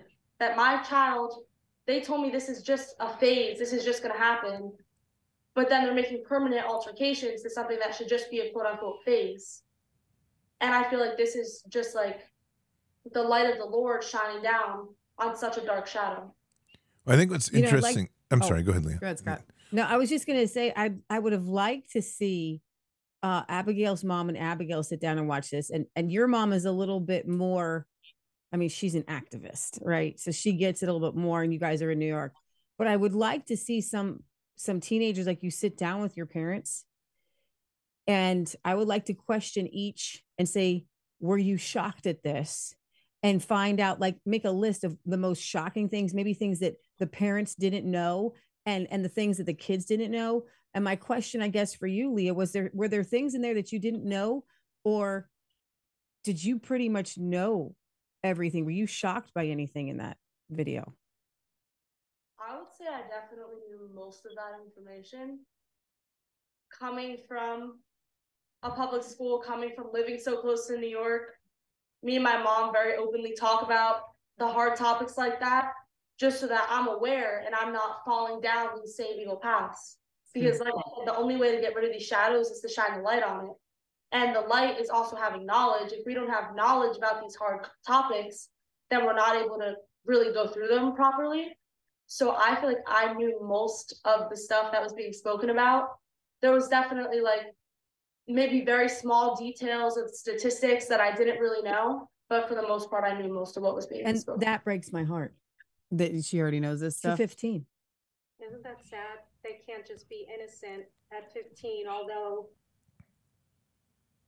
somebody, I forgot where the subject of uh, fornication came up, and later in the conversation, there was like so much innocence between Leah and I that I, I was happy that she doesn't know all these terrible things that kids her age shouldn't know. But unfortunately, because of where we are, it's so it's just in your face. And i would rather come from me and an educated standpoint than have to hear something in school and not know how to handle it so i speak unfortunately more mm-hmm.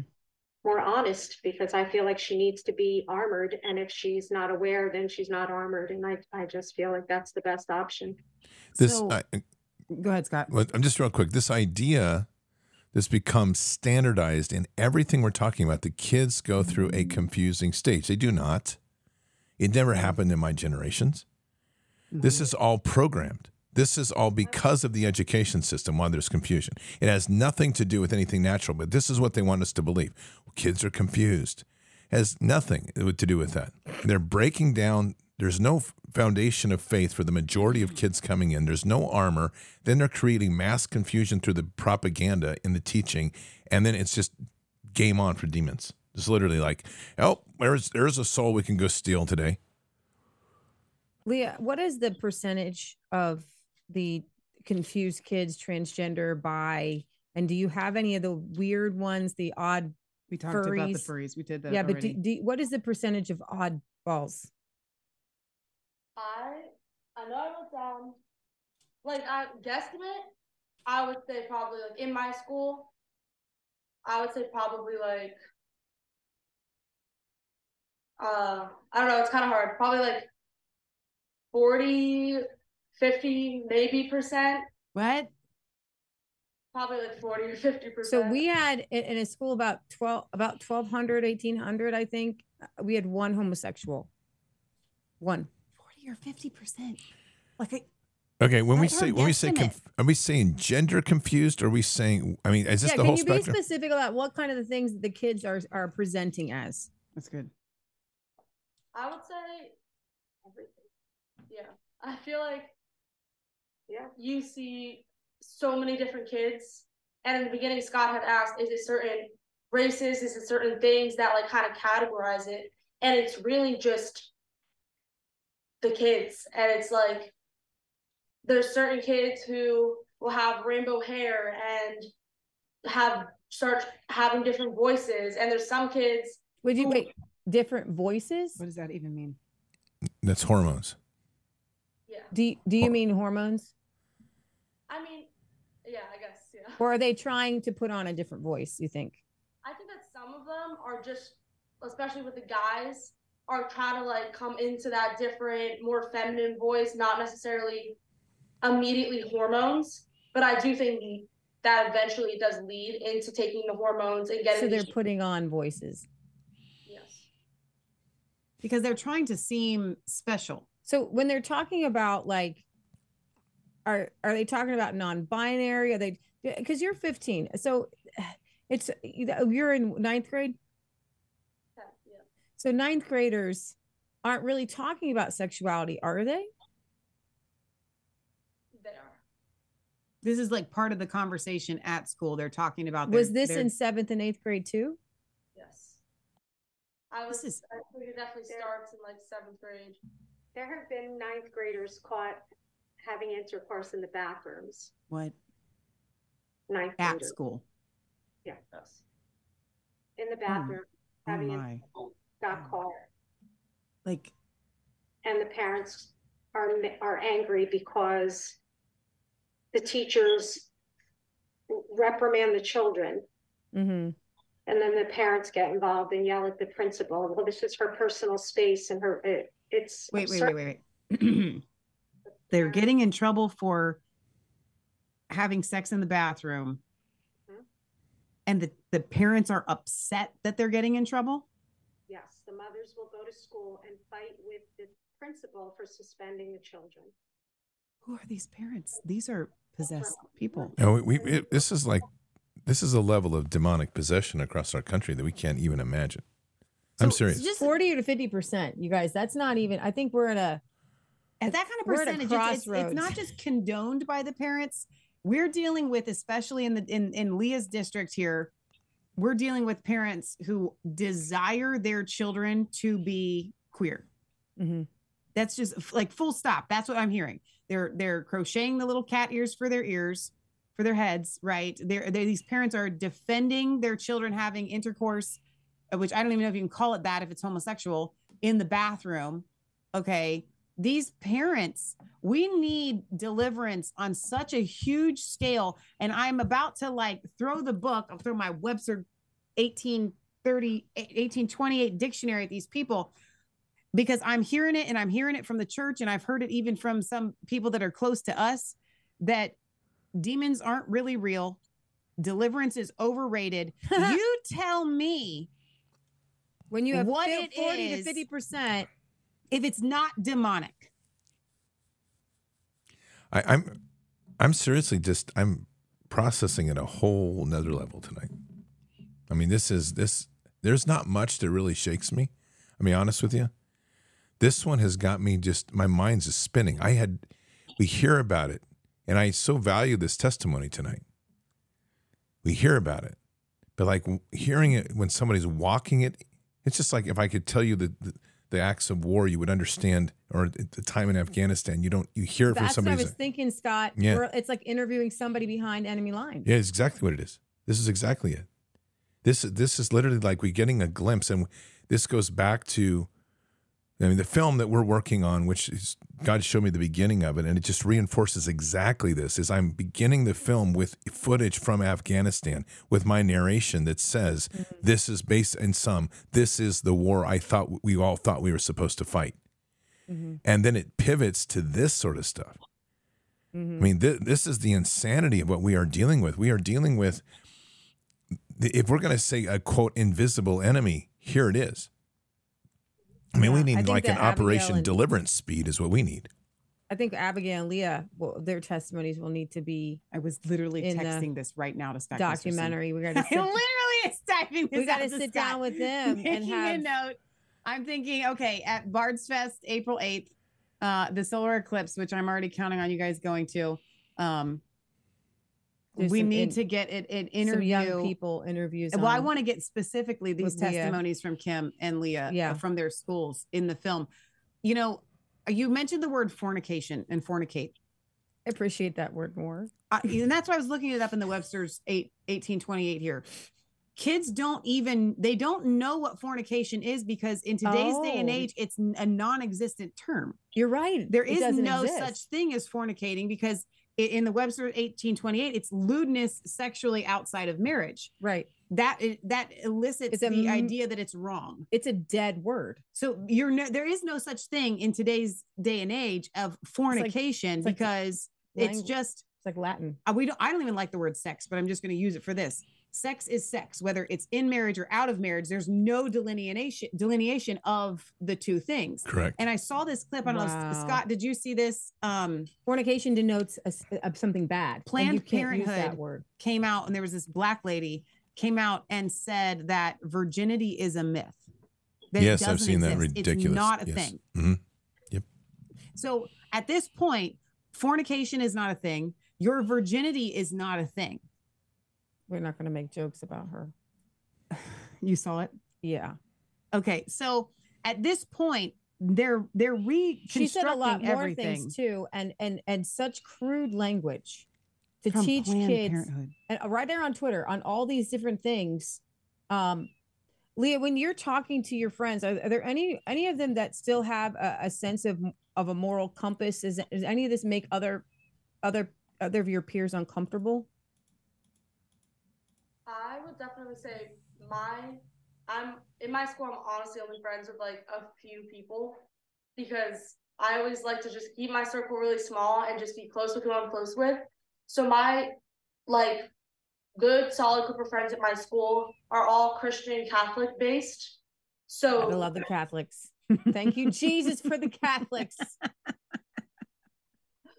just But- saying. Let her finish. Keep going.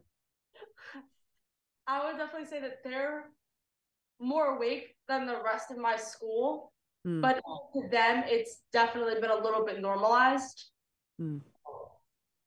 Like, not necessarily that they would go down those paths, but they definitely see these things and just kind of say, like, oh, that's just Yeah. I got you. Well, man, I'm telling you, I just I talk about it, and I just I talk about it, and I read about it. I think I'm all like up on it, and then I get ground truth, and ground truth always just blows your mind. And this is ground truth. This is straight up just like here's what it looks like down in the trenches, and it's said with just like, oh yeah, this is my normal life, which is horrific for you. Have to say, little Leah seriously like oh this is what i have to do every day and i'm thinking to myself wow i mean i that takes some serious faith to walk those halls it's Scott, I'm wondering, Leah, do you have your notes with you? Yeah. Okay, so could you get out the spot where you had put out, and you can find it for a second. We can talk amongst ourselves. I want you to be looking for the spot where you were talking about the statistics of pornography That was right at the beginning. because, you know, this is, it's, it all goes hand in hand. And I honestly, Scott, have been surprised.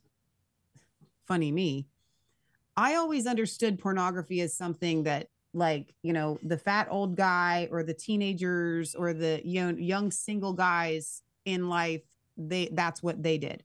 Mhm. Single guys that aren't married. Like I I was honestly naive enough to think, you know, 10 years ago that pornography was a single person's thing because I'm thinking to myself, if you're married, you're what do you need with pornography? Or if you're married and you're divergent and you're what I'm getting to my point that I'm getting to is we're seeing I didn't know, and all you know, I can guarantee you because I'm guessing that a good portion of you that are watching have experienced this pornography in in your marriage. This is something you're supposed Do you to have your participate in. Leah? go ahead, Leah. Go ahead with your stats. So it's 93% of boys are exposed to internet porn before the age of 18. And 70% of them have spent at least 30 consecutive minutes looking at that. And then 62% of girls are exposed under the age of 18. And that's for like youth. And then 56% of divorce cases involve one party being addicted to pornography. 60% Yeah, 56% of divorce cases. 50 56% of divorces. wow So what did you say on that, Leah? Because you had some good commentary. I was mainly just talking about, I'm trying to think, about the absence of the Lord in these, first of all, in these marriages, where one party or both parties feel like they need to be turning towards these worldly things because they're not getting enough, like, quote unquote, satisfaction in their marriages. And we can get that same, like, joy and happiness and satisfaction through reading the word of the Lord.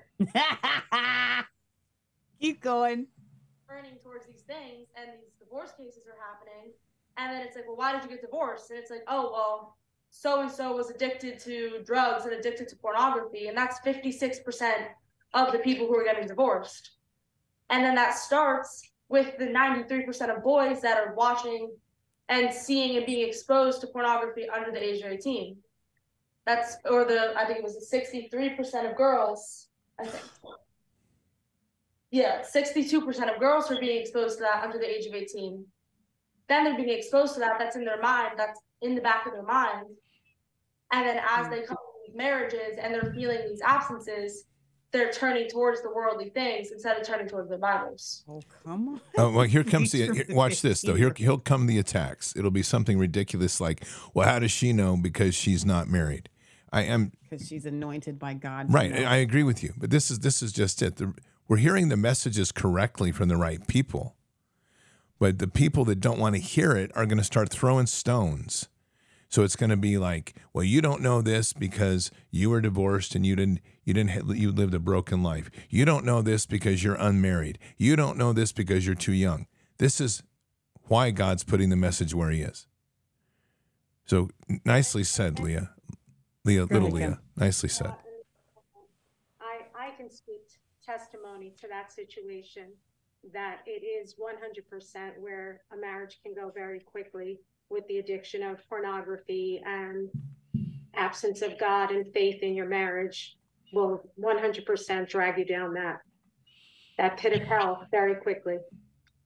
And anyone who's experiencing that, my high recommendation would be to turn to your Bible, pray, pray into your marriage, pray into your spouse, and do everything you can through Jesus.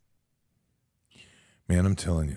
I the best defense is a good offense. And I think that when I heard Leah do a teaching on marriage, and people Mhm. were people would say, "Well, how would you know you're young?" Well, you didn't have this teaching at 15 or 16 years old, so your marriage stinks. Well, I want to no. Here's you the- mess. You didn't have. She has a foundation, and her mom is teaching her.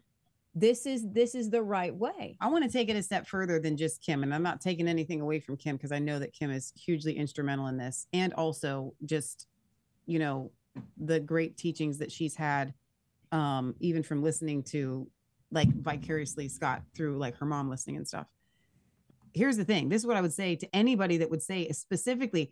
Scott and Leah and I can say it. Kim can say it from her experience but to have a 15 year old be able to come on here and perfectly articulate actually is the exception that proves the rule and that's this if she can know it at 15 years old by the spirit of god and instruction but mostly by the spirit of god because she was saying stuff i can guarantee you kim didn't teach her Mhm, kim taught her how to get the answers mhm. Okay. So if she knows it by the Spirit of God and she knows it at 15, it is that fundamental. And you who are upset about it are so far from the fundamentality of how we are supposed to be The in laws- marriages. Uh, The laws of nature, nature's God. It's it's literally you have to be so perverse to not get it that a 15 year old can get it if God gives it to her. amen. It's that simple. Amen. I'm, I'm you know, I you all know I've done a lot of interviews over my life. And I'm I'm going to be straight. I've been through s- I've done some really difficult interviews. This one has got my head twisted tonight. I mean, I don't I don't mean like I'm just talking like it's like I'm feeling just like spinning. I saw someone in chat right. My head is spinning around in circles and circles and circles. That's what I feel like right now. I mean, just like this this knowledge of what's happening here, and I we know it's bad, but when we're I go back to this, it's like here we are, we go overseas, we fight wars over supposedly for some demonic attack to the United States, which is all garbage. It's all banker wars, and the real war is being waged on our children, and it's being waged by teachers and propaganda, and it's slaying these kids. God's going to have an amazing forgiveness for these children. And that's the one thing we have to continue to do is to pray That's so true. pray for these kids. I mean, we have to pray for these transgender children that are being screwed up by their dumb parents. And I, you know, I, I probably should give more grace to the parents, but I'm not. And I, I'm just not because it's like, wh- how did you grow up? How did you ever come to think that the child that you have is somehow? we knew better, Scott. Their parents are going to be my age. We know better. I mean, it's, it's common my sense. generation knows. I mean, so how did how did you suddenly come? How does a generation, my generation, your generation as parents, come to the conclusion that somehow like the child that they have is imperfect and twisted, and that they have to be slaughtered at the altar of Baal? I mean, this is this is we are witnessing truly the the we are witnessing the the sacrifice of Baal at the altar of Baal or Molech.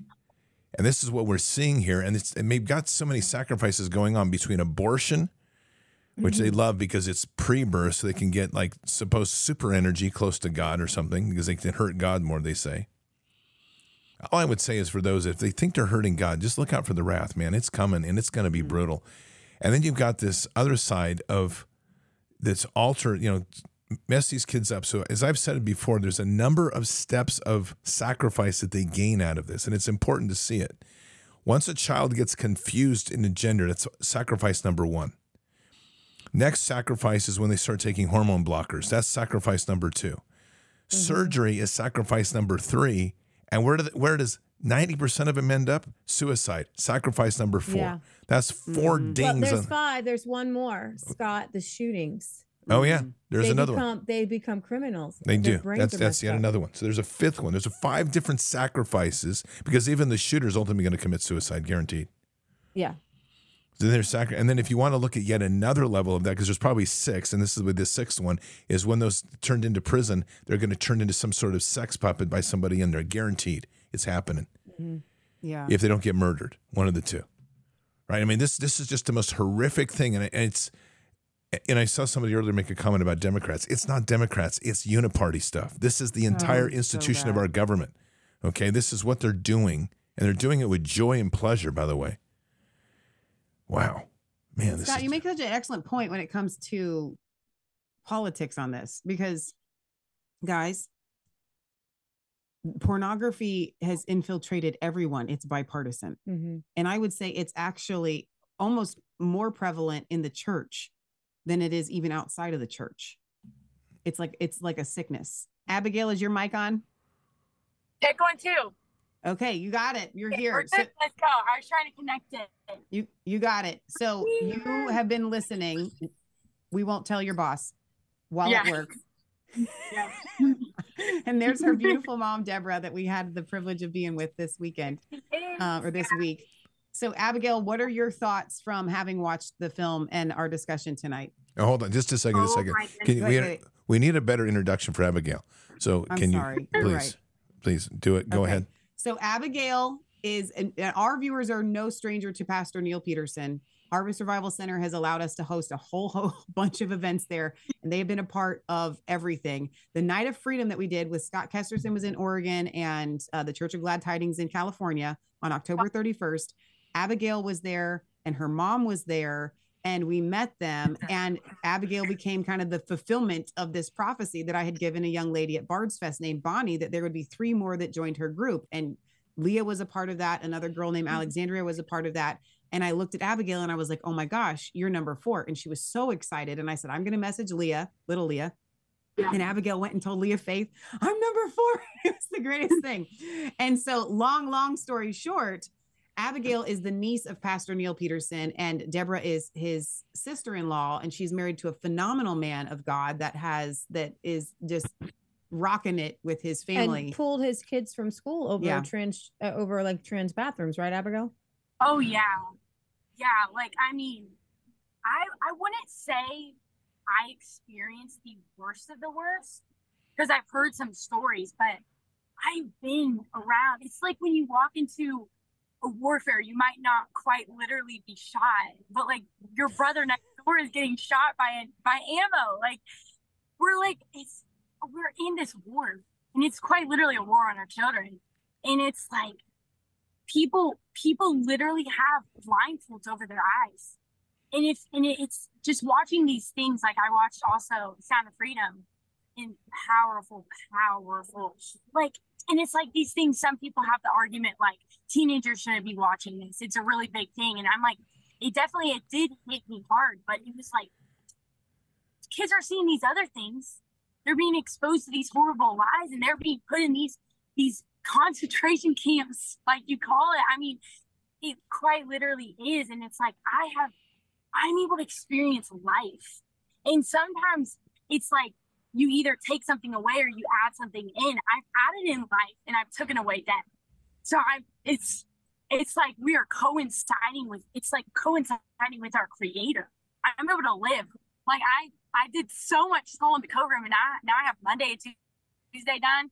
I'm able Monday, Tuesday, go on a hike, and I'm so excited to just experience nature. Most kids aren't able to experience that, and it's so. I love, I love homeschool, So and just yeah, Abigail, when you're getting back. contrast that you have so much life and, and we love this. Contrast that to some of the things uh you, your teachers did squash you and you weren't really interested in history. You weren't really interested in um a lot of things. And i think at one point you said you wanted to stand. They made you sit. You're kind of like a you're you're kind of like a tomboy. Yeah. like to jump around. You got a ton of energy and that really Yeah. stifled you kind of broke your spirit a little bit huh Yeah, it did. It it definitely like sometimes you sometimes like when you do have that personality, it always you always feel like accepted in a way, kind of when people like say, fan that flame, like they are like you should go outside and you should enjoy these things, and let alone just not having that, but then also like you're crazy that you do this and whatever. And I'm I'm definitely more of like a like gung ho kind of person. Like I just do crazy things and whatever, and I just love just experiencing nature and stuff. But like they, it's just these rooms where people sit forty minute sessions. You have to sit with your friends who are. I brought my Bible to school, and everyone was like, "You're crazy, lady," like whatever, and they just they just treated me. I don't know. They just shunned me down and stuff, and it was like not only when you're not accepted, but when they when they just squish those dreams, it's hard to just chase after them, and it's hard to just walk in righteousness and continue to seek after it because it's like you go in that once and you're okay, but if it's like every day, you're tired, you have to do eight hours of school and keep on going and going and going. And it's like it comes to a point where it's like sometimes you are gonna be tired, and sometimes it's hard to just keep chasing after those dreams and and chasing after after the Lord. Like I'd come home and I was just like so drained, and I I'm not able. I wasn't able to do what I do now. Like I'm I'm starting up this YouTube channel, and I'm like really excited about it. But I I always just had that little idea, like maybe I could do that, but I wasn't ever able to do that because it was like I didn't have time or even just like energy and stuff because it was all drained out of me. So there, so this is yeah. this is you need to know something, and Scott can speak to this too. What you just described is psychological, mental, and emotional warfare. They do this to people in p- prison of war camps. Okay, they will drain you of all mental capacity, all physical capacity. They will wear you out. They will. You're malnourished. They're not feeding you proper nutrition. They do all of these things so that they then can control you. So they they were doing this to you on purpose, not just to torture you, but because then you become malleable and controllable, right? And so when it comes to this documentary, as you were watching it, and even your reaction was kind of very similar. I mean, you sent us this, this huge long message, very Yeah. similar to Leah's. We have to fix this, and you're seeing it, and you've pulled out from the system so that you can combat it literally from a spiritual. i actually think standpoint. that abigail's here to tell us the answers Go ahead, Abigail. how do we go. fix it Yeah. First of first of all, rip those glasses off and see. Because we've got goggles on that people literally can look at someone dying, quite literally, and not see that they're dying. They can look Mm. at their kids. And I saw this like little meme, and it was like this parent who who asked their kids, like, how is school? And in it, the kid just throws up like a rainbow and the kid it's just it's crazy it like it hit me deep and it's like as parents like you ask your kids how's your day they're like good. I mean what like what better response? Like as a kid you don't even want to wear down on your parents telling That's them how horrible it was and whatever because you already have like your own responsibilities in a way and things you have to do. But first of all you got to see past the void and you have to not i keep on seeing like this like vision of like men, like grown men who are who are giving I, I say men because as man, like the men out there are, are chosen to be those like Leah Faith, you said that amazing word that has stuck out to me for a while, that vision where the women were out on warfare being like nurses and the men were standing right behind them. So like I think it's beautiful how since God created men and women to be different, he created them with different roles and different responsibilities and, and different things that we're just inclined more to do. And I just believe that the Lord is allowing men to rise up and women to rise up. But like there's such a strong emphasis because they're coming after these young men and these young women. And I keep seeing this vision of like this open treasure chest, and in it there's weapons. And we're just handing out the weapons. And like on the war on our children, they said a, a really big thing that that we can do to change it is to speak and to be be an advocate of saying that there are answers and there is truth but I just think people always emphasize like how prayer can be like a painful thing, how prayer is always like shun. Like if you look on, if you if there's prayer services on a at a church like my uncle Neil's church, the least attendance place is prayer times or prayer meetings and stuff like that. It's not these huge like events, and people need to start getting into prayer and praying those third heaven prayers. And we got to realize that like when I looked at prayer, sometimes I'm like, oh, you're just like asking God questions and you're just like talking to him or whatever. But you're literally going into those places in the third heavens, casting down strongholds and knowing that you are already in the third heavens and you are already casting down strongholds. And not only that, you're able, it says, the weapons of our warfare, they're mighty in our in through our God.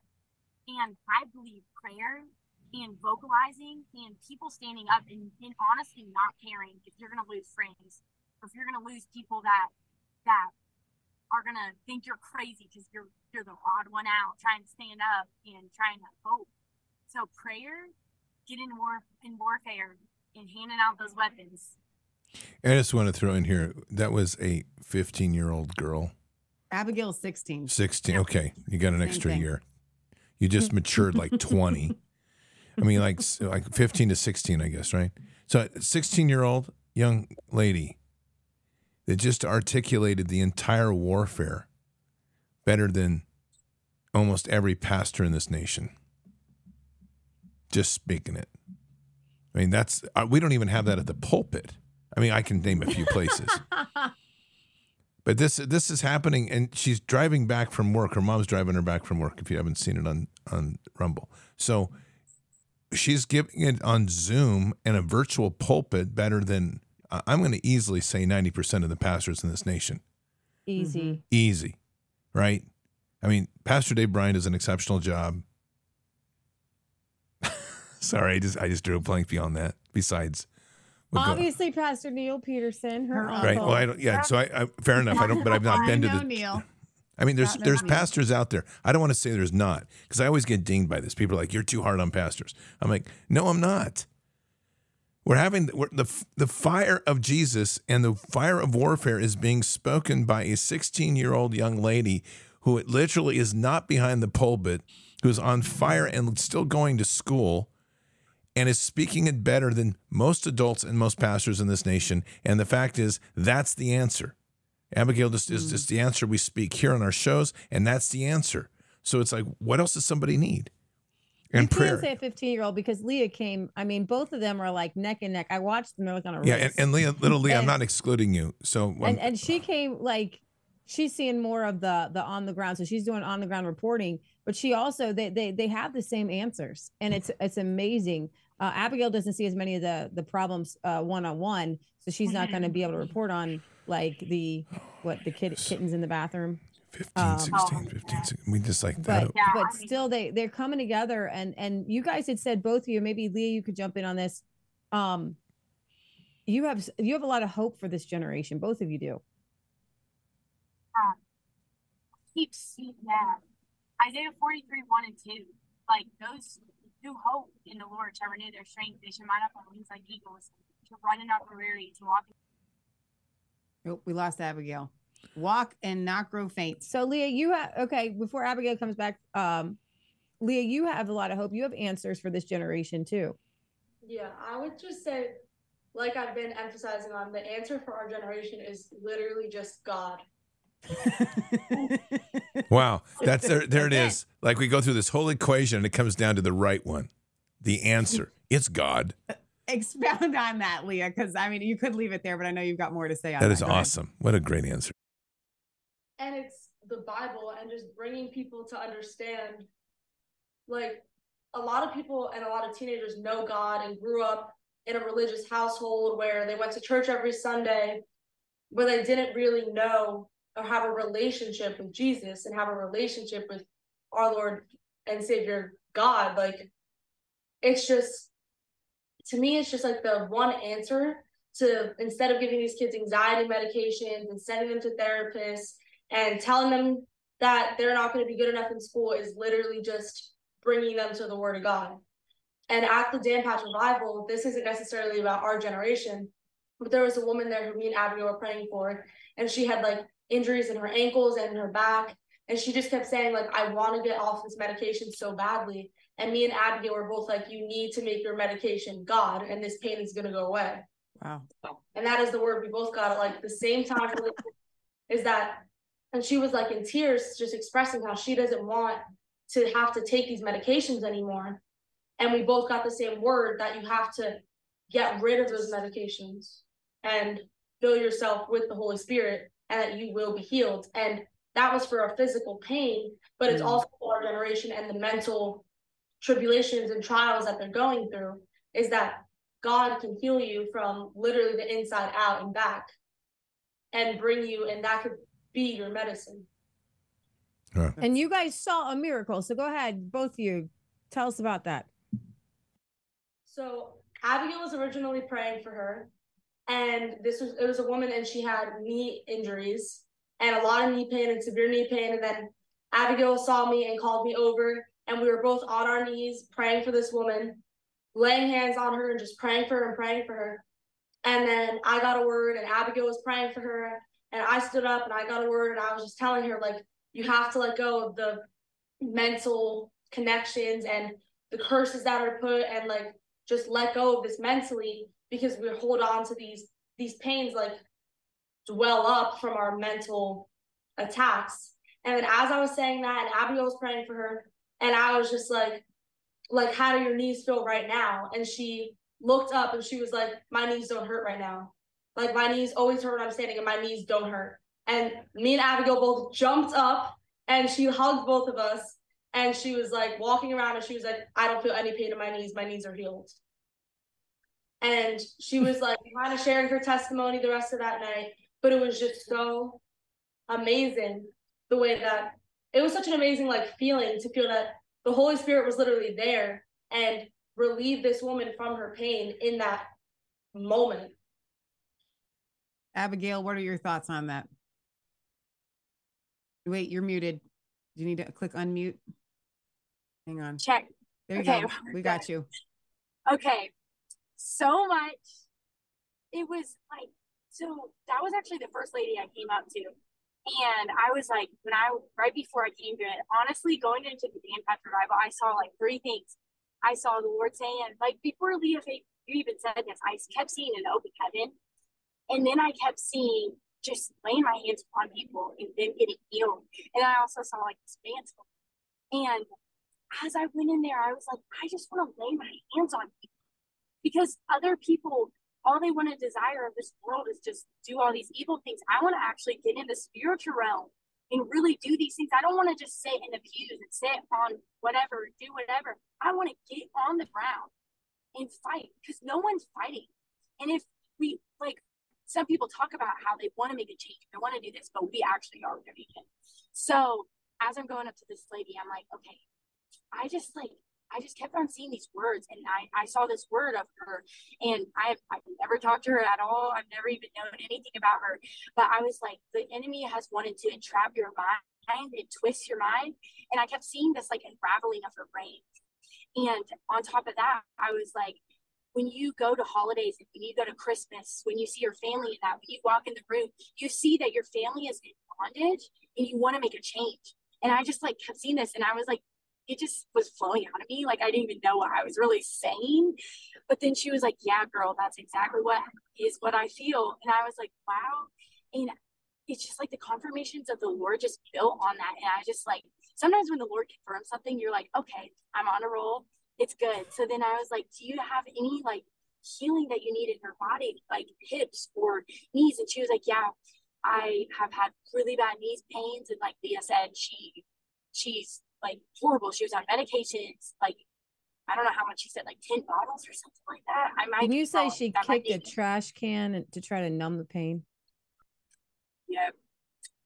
For literally 20 minutes before she came, she was like, I walked in and actually her her dad died the day before she came here. Oh my god. And she didn't- Yeah. Yeah. And she was like, he sp- he spoke in tongues and he loved me. And I, yeah. And I was like, I was like, I want you to know that. And it's so amazing that I've learned that the veil has been torn and heaven and earth coincide one on another. It's like we're not separated. We're we're on it right now. So I told her I was like I was like you're with you're with your dad. Like you got to know that he he's with you in these heavenly places. And some people are like you can talk to your dad and die or whatever. And obviously that's not like what I'm pointing at.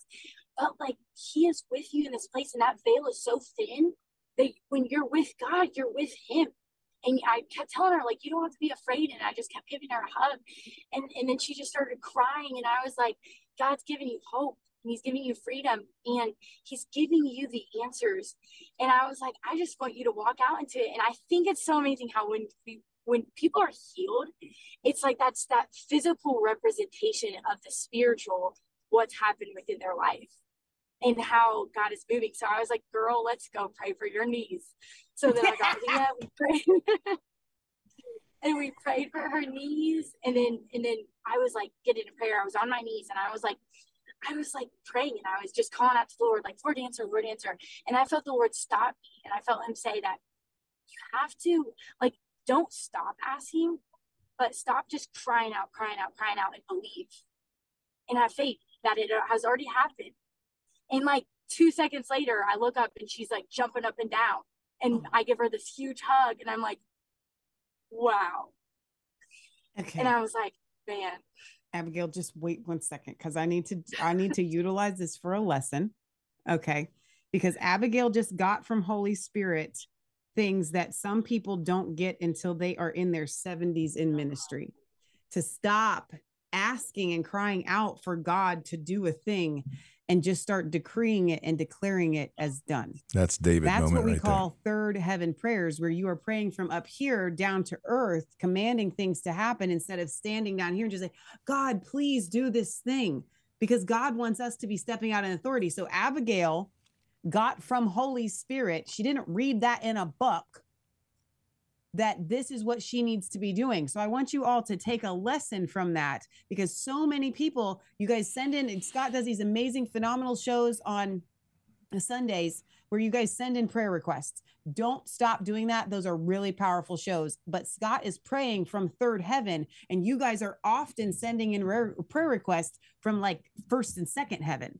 Like, God, please instead of instead of saying hey scott bards nation would you agree with me that this is done Yeah, we correct prayers quite a bit. That's all Holy Spirit led, but I'll correct prayers quite a bit. And we do it, and then we wage war, and we have a good time because we heal people. That's good. Cast out demons.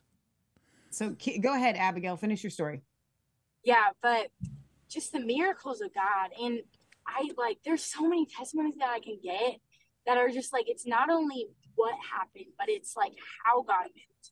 And it's how he transformed. And it's like, I just like, I kept seeing that open heaven. And there was also this other girl who, who I believe she's to get healed, but she didn't get healed yet, but she's to get healed. And we prayed for her and she was like, yeah, a year, I think she said 10 years. She's been like bedladen she has like this cast on her her foot and she she's taken so much medication. And leah kept speaking this word that was amazing. She kept saying that i love the the emphasis that she made that it's not those medications that are your drug that jesus is your drug. And it's that dependency on our father that like when you come close to him it's like you don't even need that. And you don't even you just push that aside like and, and we we come to a place where we're dependent off of our father. It's like you you have that fountain of life and you have that source and you no longer need the sources of this world and those things like like people say you need to get healed before you go to god. You Mm. have to go to god first and then he'll heal you and then he'll cleanse you. Like come to him and he'll he'll heal you and mend you and transform you. So we just kept praying over this girl and i just kept on seeing just like that open heaven and i just kept seeing like angelic principalities just coming over her and like literally unwinding those that cast and literally just taking it off. And I just kept seeing that. And I I haven't seen it into fruition yet. But I'm me and Leah are gonna come into prayer. All of us when we are on the Jesus revivalist, we're just gonna get into prayer. And I believe she's gonna be healed. amen And God is just so good. This is But good. That's so um here's the thing guys if any of you lack wisdom.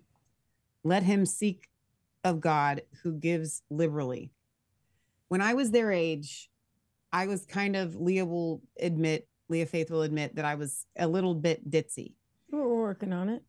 What I was consistently praying to God for was wisdom, knowledge, and understanding in everything that I think, say, and do. And I would pray that throughout the day. I would Mhm. pray it every night. And God gives liberally to those who ask. So I want you guys to look at Abigail and Leah. And Deborah, if you're willing to come on here for a second, I do have a, a question or two for you. Um, but I want you to look at these girls and their moms and see it. God is no respecter of persons. And Paul Cantrell says this all the time. There is no junior Holy Spirit. There's just Holy Spirit. Right. Okay. Exactly right. And so Deborah and her husband, Nick, have been doing a phenomenal job of raising up children. They have two other kids, three other kids, excuse me, raising them up to be warriors for Christ. So, Deborah, if you could speak to parents, clearly you've done a phenomenal job. So, you clearly have the you have the answers what would you say to parents who are like i don't even know i want my child to be like an abigail or a leah i don't even know where to begin what would you say to them no pressure Well, thank she's you. driving Thank you. Thank you for the compliment. yeah, sorry, I'm I can't look at the thing because I'm driving. don't Yeah, look at the camera Don't look. Yeah, at the don't camera. look at the camera. Okay. Um. Well, I feel like I've been blessed in the sense that I married into this amazing family that is really firm in their faith. And my parents were actually uh, with Wycliffe Bible translators, so I'm a missionary kid as well. Um. So my my family was amazing too but I did feel like when I married my husband, my uh, my faith just got a lot more, more firm than it than it had been before, firm in the Word of God and in seeking Him. Um, and so, hopefully, just us as parents doing that ourselves sets an Mm. example for our kids that you know we're reading the Bible and we're praying and we're doing our best to share love um, within our family and you know failing at that but then saying we're sorry and um Yeah. so good. You guys Abigail, did what- amazing. we, we do say, talk Abigail- a lot we do talk a lot about god and the bible You're stuff like underestimating yourself. You do amazing. So uh, what I'm what I'm hearing Yeah. from you, Deborah, is this, and I literally got teary eyed as I'm listening to you because it's so important. You're saying it's not as much what you're instilling in your kids; it's that you need to do it yourself. Like, and then it just spills Yeah. out into your kids. Am I right? Yeah. yes absolutely so if, if we weren't walking in faith they wouldn't probably be either yeah so Thank you. yeah that is so great. Okay, so this we've ran a little bit over, but we wanted to make sure that we included um, Abigail and Deborah coming in here at the end because they had to work. Um, so Yeah. they- we were able to very last minute show here that we're putting together. Um, final thoughts, and then let's go ahead and pray. Abigail, what are your your kind of final thoughts here for tonight? Man, so much. I mean, God is he's not limited. He's he's so real and he's so alive. He some people put him in a box, but he is so he, he's there for us in every single moment. And I believe that some people see this the war in our children and they they get hopeless and they get mm-hmm. fearful and they're like, oh, we're living in the end of times or whatever. And they this false kind of perception comes to them. But we've got to realize that our God is a God of hope. And not only hope, but in the midst of that, we're not just survivors, but we're livers. And we're living and we're hoping and we're we're walking in freedom. And the Lord is allowing us to be like, like I I thank the Lord that He put me in this time in this generation. Cause like I'm like I honestly love walking in spiritual warfare and fighting against these things. And I see these things and it doesn't I'm not at all saying it makes me happy. Not at all. But it makes me realize that there that there is a God that comes for vengeance and justice and righteousness. He's here for us. in every way. That's so That's, good. yeah. Okay, we have a God that's uh, you know, coming for vengeance and injustice. I'm and- ready. But he's here for us in every way. Yes. Little That's Leah, good. little Leah, what are your last thoughts? I would say my final thoughts are just to the parents and to the teenagers. It's just to keep pushing towards God Mm. because those evil things may seem easily accessible and easier to get and pushed in our faces, but that's never going to bring you to a full life.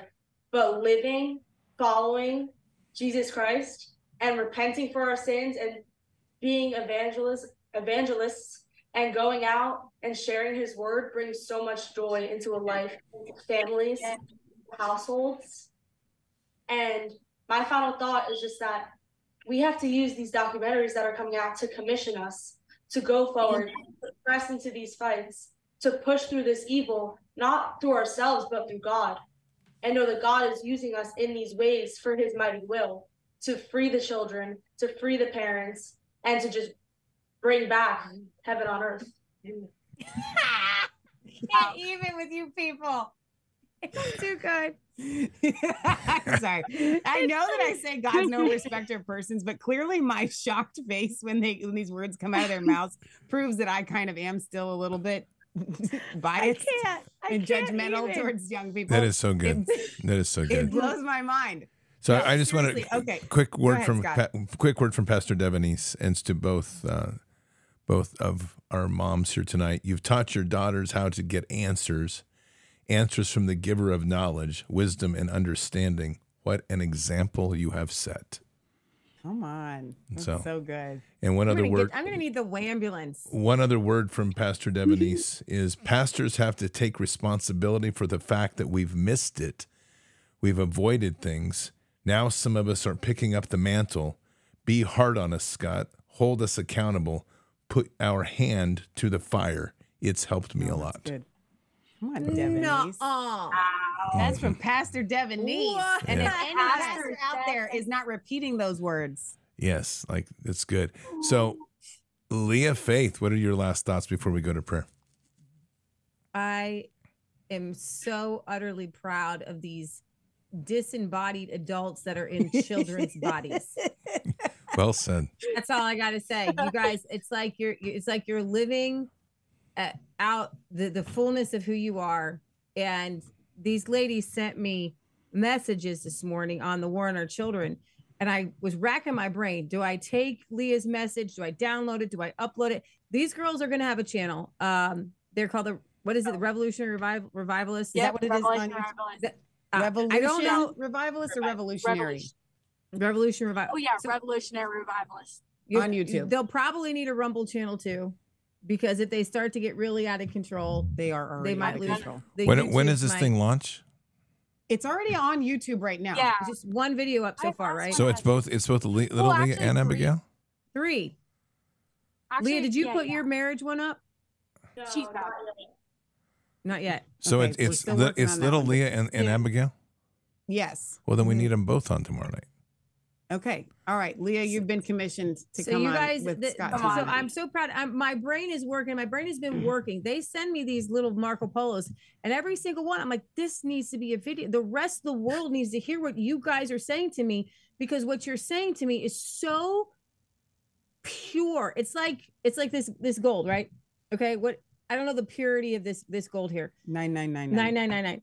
What when you what, a lot of these when when these girls send me the videos, they only send me the very best, by the way, because I'm a, they're in another little group where they send a bunch, and it's, I mean, even just Abigail's worship, and then the way Leah articulately took notes and broke it down, this whole documentary, and I'm just like, God, please let the rest of the world hear these th- these girls um uh, review on this, and how do I get it out to the world? And then Scott was going to go somewhere. I'm like, I wonder. And then here you are, and and Devin Neese popping in, and And and and Elon Musk launching his tweet two minutes before we go live. Just want to point that out. Elon Musk. I'm going to repeat that one told more. them. T- I'm going to repeat it one more time. Yeah. Because I looked at I looked at Twitter as I was coming over, and I'm like, wait, what? The exact moment at 10 o'clock that y'all went live. Mhm. Elon Musk tweeted out the documentary that you are reviewing at the exact like minute. It was Amen. Okay, what, God. What are We're the listening. odds? This is what this is. Let me explain to you what this is because we were feeling pressure before pressure before the Dan Patch revival, and I called Scott in. and Scott did this huge prayer, and Tag and Becky did an amazing job, and they're praying, and and and then Eli, uh, uh, um, this documentary came out for free, which got it out to hundreds of thousands of more people, maybe even millions. I don't know. And then, and, and I knew and I felt something because what we were doing at the revival was bringing prayer and healing to the individual to raise them up to become warriors. It's when you come to one of our revivals, you're not just getting receiving, you're getting commissioned. That's So every single person that's Yes. there is now commissioned with the mission. Mm. And the mission that we had in Indiana was to take down Alfred Kinsey and all this gender nonsense. And so it works. It's working. And and and I what I love for these girls, not only did they see a healing, man, they saw several healings. I could somebody got their back healed, somebody got their foot healed, somebody got their whole body. I mean, there was healing, healing, healing, healing, healing. And I I, haven't I been lost count of how many people got filled with the Holy Ghost. This when you are part of a place where people are like, and I got healed, my mind is just like, thank you, Jesus. Okay, this is amazing. And as this is, the Spirit of God is moving. And then Tag said this prayer that you had prayed, and Lord, take down this Kinsey because it's causing the sicknesses, right? Mhm. And so we, we moved heaven. And you guys understand when we're praying these third heaven prayers and we're moving in the governmental places, that's why we're doing this. And it's working because these principalities and powers are what have control of your kids' minds. And when you go at the root of the principalities that have controls of, of, of our minds, then the system falls. It's like in that, that Hunger Games where she shoots the arrow up to think, uh, you know, they, they're fighting in the matrix, right? They're uh, in the, in the system of the Hunger Games system. They're fighting within the system but then they took down the system. Okay. And so what we did in the third heaven prayers, as you're doing and you're fighting in the system, you're taking down the system. And, and Scott and Bards did that. They did this amazing prayer to the snakes and the gun. It's just absolutely powerful. You can guys can listen to that. And then I see at literally the next day, oh, this documentary, and I watch it and like, oh, and Alfred Kinsey and Seekis. And I'm like, nobody knows those names and now they do and now they're going to research and that's another thing and another thing and another thing and you girls are being a you girls are a part of literally changing the world at the root from these third heavens and my So Tag and Becky continued to have revival for like three days afterwards. they had deliverance for three days after and then now, if you guys, No if, you- if you live anywhere near Indiana, their small group meets in this place where literally we prophesied and saw that there is a window of heaven opened up every Saturday, 302 West Plum Street, Oxford, Indiana. and they're going to be going after Every Saturday. the Kinsey demons because this is this is what happened. Now I'll just let you guys know a, a fun little thing. I prophesied over Tag that he would be in a governing position over Indiana, in in a, in a, a governing position. I said, and Jeremiah I said, say not I'm a child. Don't say that. Don't say that you can't do And this. you said you're a Jeremiah and then Scott, you got a word on Jeremiah. that same oh, night. Oh, about we some of the literally we literally asked in the prayer. I said, "Holy Spirit, show us the name. Show us the name of who will sit in the in the in the seat of the what was the principality." And I said Okay. Jeremiah. I said Jeremiah. So and I said and the name was it will either be a name of, of flesh or it will be a name by God, but either way it will be Jeremiah.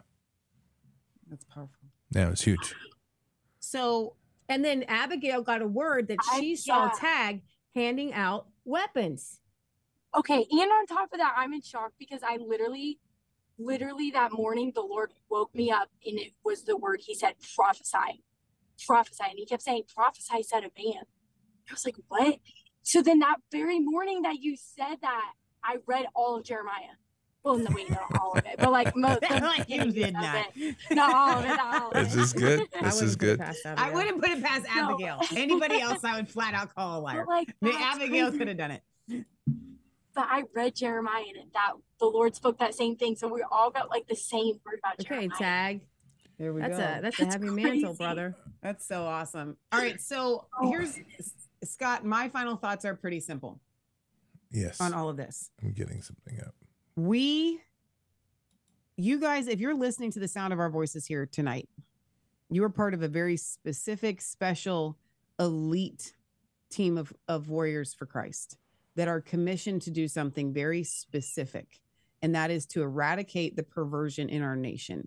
This is a commission that and a mantle that has been given to Bard's Nation and given to the Resistance Chicks family, and you guys are here for it.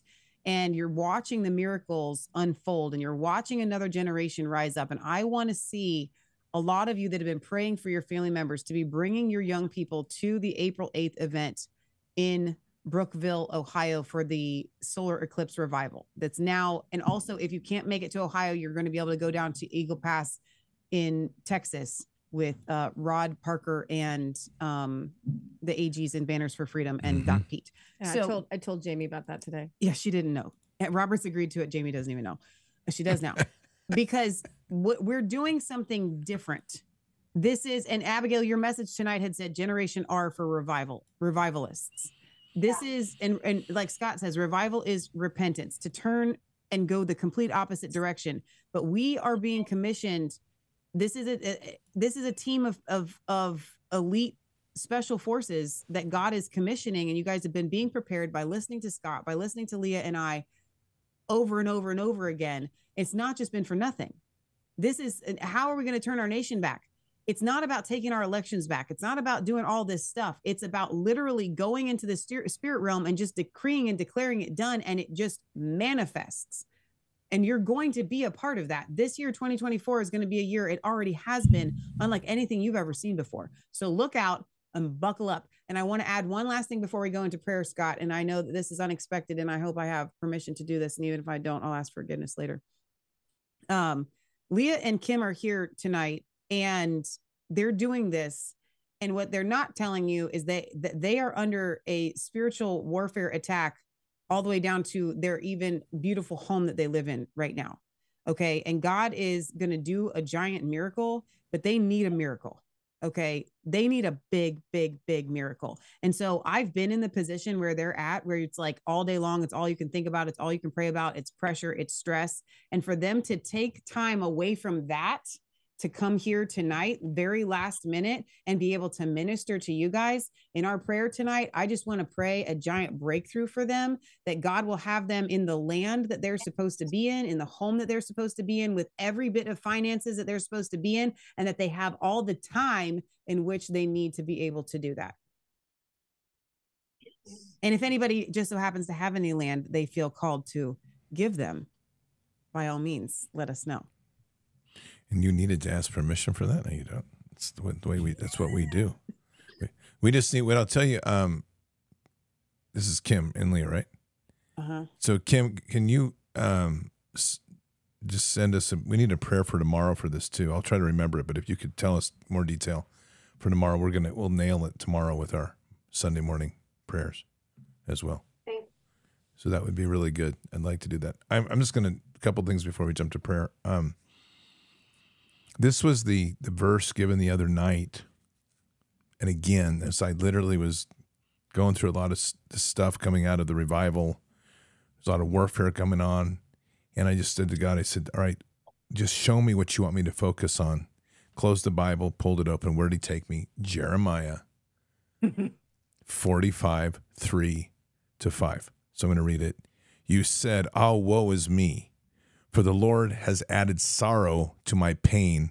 I'm weary with my groaning and have found no rest. Thus you are to say to him, Thus says the Lord, Behold, what I have built, I am about to tear down, and what I have planted, I am about to uproot. That is the whole land.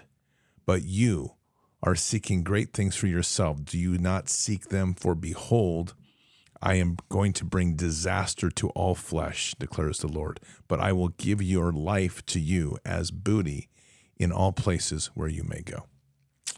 So, this is a good verse for me. I like it. You know, I, I, I- listening to Scott read the word and to apply, you can sit in a hundred sermons your whole life, Mm. and it's not gonna. It's Reader's Digest. You can read three scriptures, and you just transported me to another level. This is this is the power of the word when applied correctly. Is is like a a, a healing salve. That's good. That's good. No, it's powerful. We've had a lot of warfare this week. yeah, a lot. Had some big breakthroughs today. And really, the, the, the key here, which I, I really think is is I'm just going to add this because this is we are we've talked to, the three of us here, Leah, Michelle, and I have been communicating today about some very specific warfare, and it's really some very very good words. And the ultimate thing is, and it's been reinforced here tonight, and so important as these two young ladies reinforce it over and over, is listen to the Holy Spirit, and just lean in, and let go you know what's amazing here tonight is there's I can tell you visually nobody other than what I just read right there nobody has been sitting here reading from scripture. Everybody's been reading from their heart and what the scripture is on their heart. God's written it on your heart. It's there. You just have to lean into it. And I was having my little pity party today about time in the Bible and stuff. That was me. But the the fact of the matter is that when we lean in and we know God's written that on our heart we have the power of Holy Spirit to change the world.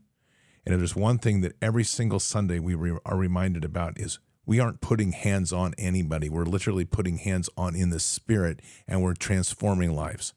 If we can do hands on in the spirit and transform lives anywhere in the world, we can literally shred every single principality, break people free. And just to point out, we went after it a couple of times now. We have gone after the Principality of Ohio, and I can literally start tracking by time when we tore down that principality and huge shifts that are happening. We Yeah. have a sheriff now that comes forward warning people about what's to come. We have a person running for Congress right in your area who has literally come forth and said, at the risk of going to jail and losing my campaign, I'm going to tell you the truth about the FBI program that was related to J6. We have a senator in in a sitting senator in in DC who has now openly said what the whole thing is behind the Ukraine funding. All this, there's three of them, plus Christine Taylor and Ken and Ken and Christine Taylor, Kevin or Kevin. What am I Kevin. doing? Kevin. Um, the minute we tore And down that, our- what's that? And we had our House and Senate override a, a veto. Uh, That's of right. Governor Mike DeWine to this to this point where he vetoed a bill that would ban uh, girl boys and girls sports um, and transgender surgeries for minors and hormones. And our governor, a Republican Catholic governor, vetoed that. And we and our House and Senate stepped up and overrode that veto. All this is passed. all this is happening, including what's going on, some big breakthroughs in East Palestine. All of this happened post tearing down the principality in Ohio. Yeah. Everything's been freed. So it's now the pressure has to stay on, and the pressure has to stay on brutally and like decimate these. You know, I say this, I've said this a couple times, and we'll just we, let's go to prayer after this. But for those who are looking like like getting in the fight and you're all the two A type, man, just get in the sword of the spirit. You can slay any demon you want, and it's legal. And like it's cool. And exactly. You don't go to jail. it's totally go to legal. jail. It's totally legal. You don't need a you don't need a hunting tag. You're not going to go to jail. I mean, it's just like how many demons do you want to slay? It's like go. It's there, you know, and and it, you can and if you want to like do like the video game thing and like I want a super flamethrower with a big rocket launcher on it, go ahead, man. That's cool. I'm sure God will give it to you. It's all good. You can envision anything you want in the spirit. I mean, just go Well, for it, right? Pastor Neil talked about mass deliverance. It's going to need more than the sword. That's Yeah, true. You know? He So- did. It's Yeah, like a So. Gatling Scott, gun. Leah and I can pray anytime. I would like to hear Abigail and uh, little Leah pray. Absolutely. Let's let's do it. Let's go. So Leah, ahead. you or me? You want me to start up? Okay, let's go. Okay. Let's go. Yes, Lord God. Lord, we just come before your throne, Father, Father God. You are so worthy. We want to just thank you so much that you are here in this moment, here now.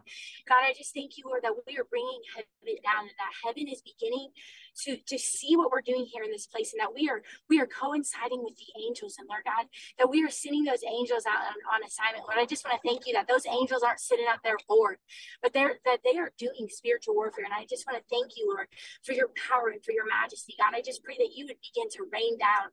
And I believe that you're raining down, and I believe that you're coming down. Lord, I just believe and I and I step into the fact that you are in every moment and every single waking moment when we see your face, you are there and you are here. So, Father God, we just pray. I keep seeing like this cloud, and there's this rain that's inside of this cloud, but you've given us the ability to to strike that cloud and rain rain is going to come down. And Lord God, we have to step into that. And I thank you, Lord, that you're giving us the ability to allow your heaven to rain down on this earth and for revival to begin to wake up. And that you would begin to awaken us for this time and for this season. It says, for such a time as this. And God, I just pray right now that you would open up eyes and you would open up ears to see and to, to hear and to listen.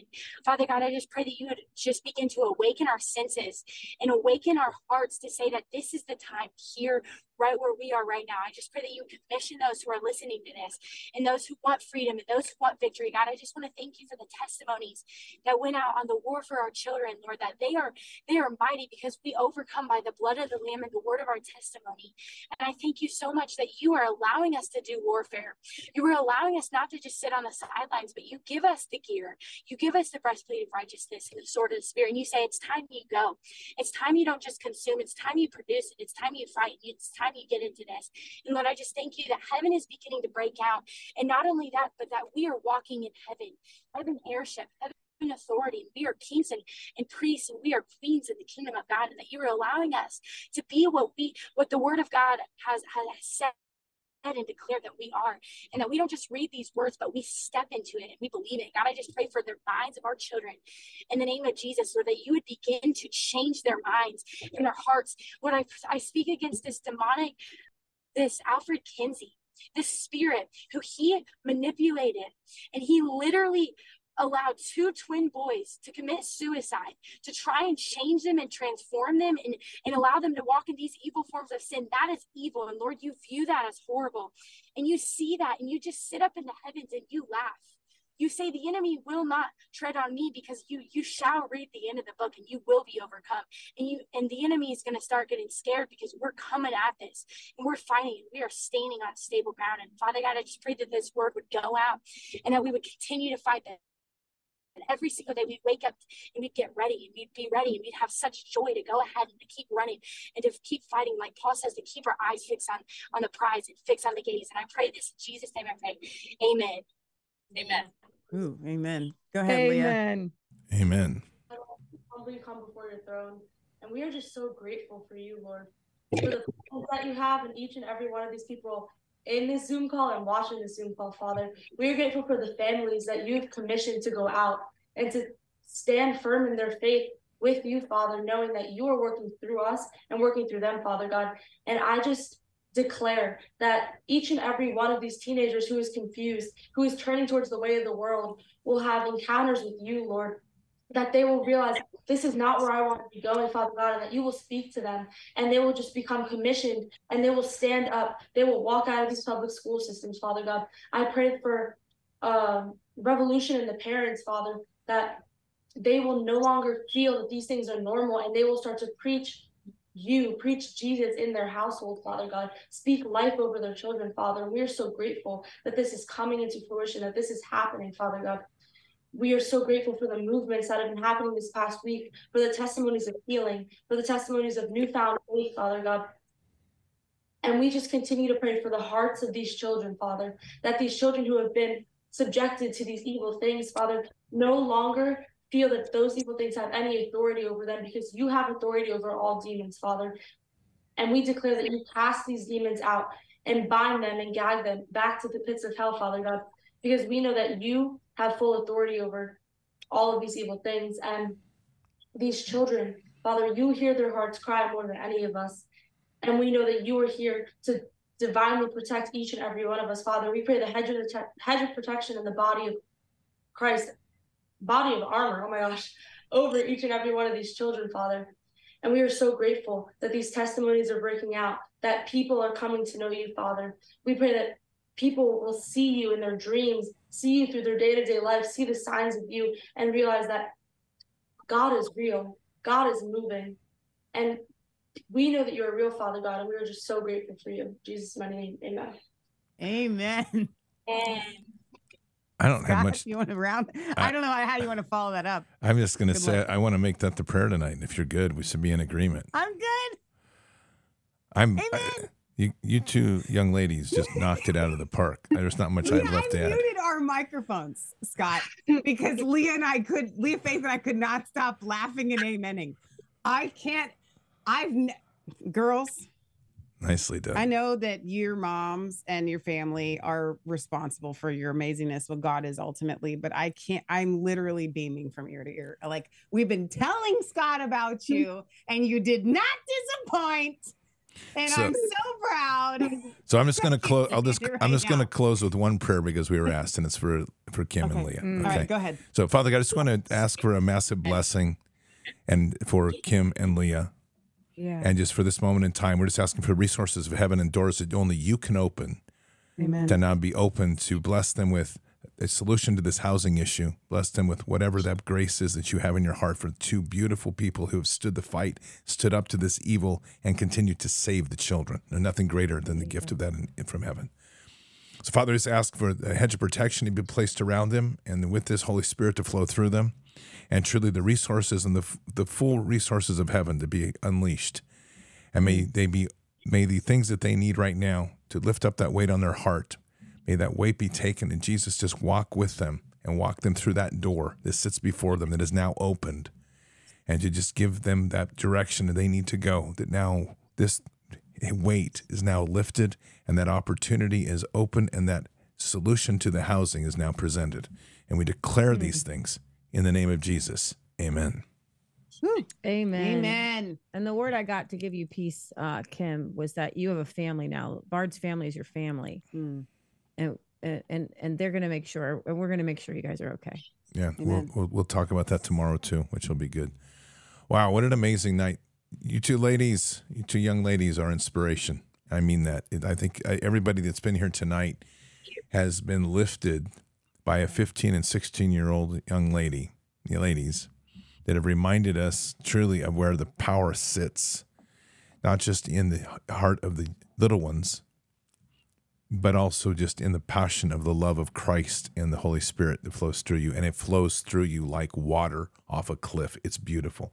I mean, it is just pours out of you. It's like going up to Multnomah Falls and watching that. It's literally amazing. And it's it's amazing to witness and it's humbling.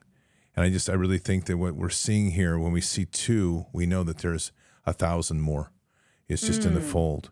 So, and that's really the word is that you two, and this one thing I'm just going to say is you two are carrying a flame and you're mm. carrying a flame and a spark, each of you, two different locations. So light the tinders and let the forest light and start to fire because that's what you're doing. You're lighting the, that, that forest fire under that ground fire and let it just wake up because the, the prayer that little Leah you called and what you both are hearing is that the children are going to stand up and they're going to stand up in the name of Jesus and they're going to tear the system down from inside and take the authority back and use all the authorities that are given to you since you can apparently change your gender without parental control.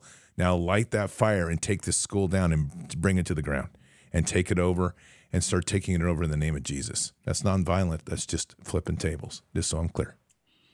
Okay. So- so I good. saw Leah and Abigail with the holding a candle like a light, and then saying, "Here, Mm. Mm. take this light and light your candle." And you were just so joyful and handing it, and there, and and people taking the light and the light, and I just see all these lights lit up everywhere. There's something really powerful, and um, Scott's going to have Abigail and now also Leah on Xpedition Cafe tomorrow night, which you guys know is a very unique show that Scott has um, resurrected.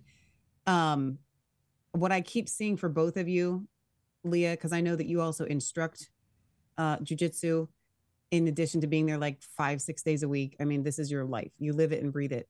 Abigail, you live and breathe worship and music. And what I see between the two of you, just spiritually speaking, the the spiritual representation of what jujitsu represents, and Scott's a martial artist as well. So I know you guys can talk about that tomorrow. But what that represents in the spiritual, and then also to be able to war through worship, Mm. warring between these two things in the physical and the way that that translates into the spiritual, I think should be the direction that tomorrow night's show goes, Scott, because I'm just feeling that that spiritually they they have both been given a physical representation of their spiritual anointings. Yeah, and come prepared to get your channel expanded because we're going to push tons of people over to your channel. I want people following it, subbing on you, and I want it lifted. So we're going to jam it. So we're gonna get ready. Awesome. So that's good. Are we good? I think we're great. This is an thank awesome you show. girls tonight. for coming on and thank you Kim and Deborah. course. Yes. And don't forget on Saturday we've got Pastor Devin Neese is one week from today. Co-creating with heaven. You can go to resistancechicks.com and go to the show and event calendar. And there is an Eventbrite link. It is free. You just need to register if you live anywhere near Dayton, Ohio. Um, we were we're gonna be doing homesteading basics, prepping basics, instruction classes and stuff um all day long on Saturday, February 24th. So next Saturday, a week from. Sierra Poodle said already subscribed to their channel. So we're already getting the motion. Because Patriot Gallery's already put Let's it in the chat. go. It's good. Okay. All right. You'll get it good. We'll, we'll get you up to we'll get you up pretty quick on this. All right. We good? Moms, moms, thank you very much for bed. allowing your daughters to be with us tonight. She's telling everybody to go to bed. Thanks, Deborah. Yeah. So thanks thanks for allowing your daughters to be here tonight. It's been a pleasure and an honor. Yes. All right, Patriots, keep your head up and your eyes forward. Never bow to evil, never relent, always press into the fight. God is with us, He'll never forsake us. And in the end, God always wins. But we are here in this time, in this place, for just such a time as this. We are at war. So walk boldly and fearlessly with Christ. Occupy the land, expand the kingdom, subdue the enemy. Mission forward. Patriots, tomorrow morning, prayer and healing, 7 a.m. sharp Pacific. Let's rock it. Until then, or until the next time, God bless and Out for now. thank you all. Have a great night. All right. Good night. Oh, I wanna feel something. I just wanna breathe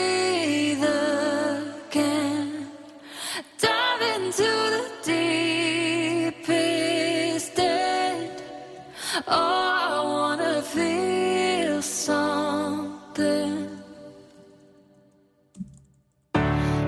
get back in my body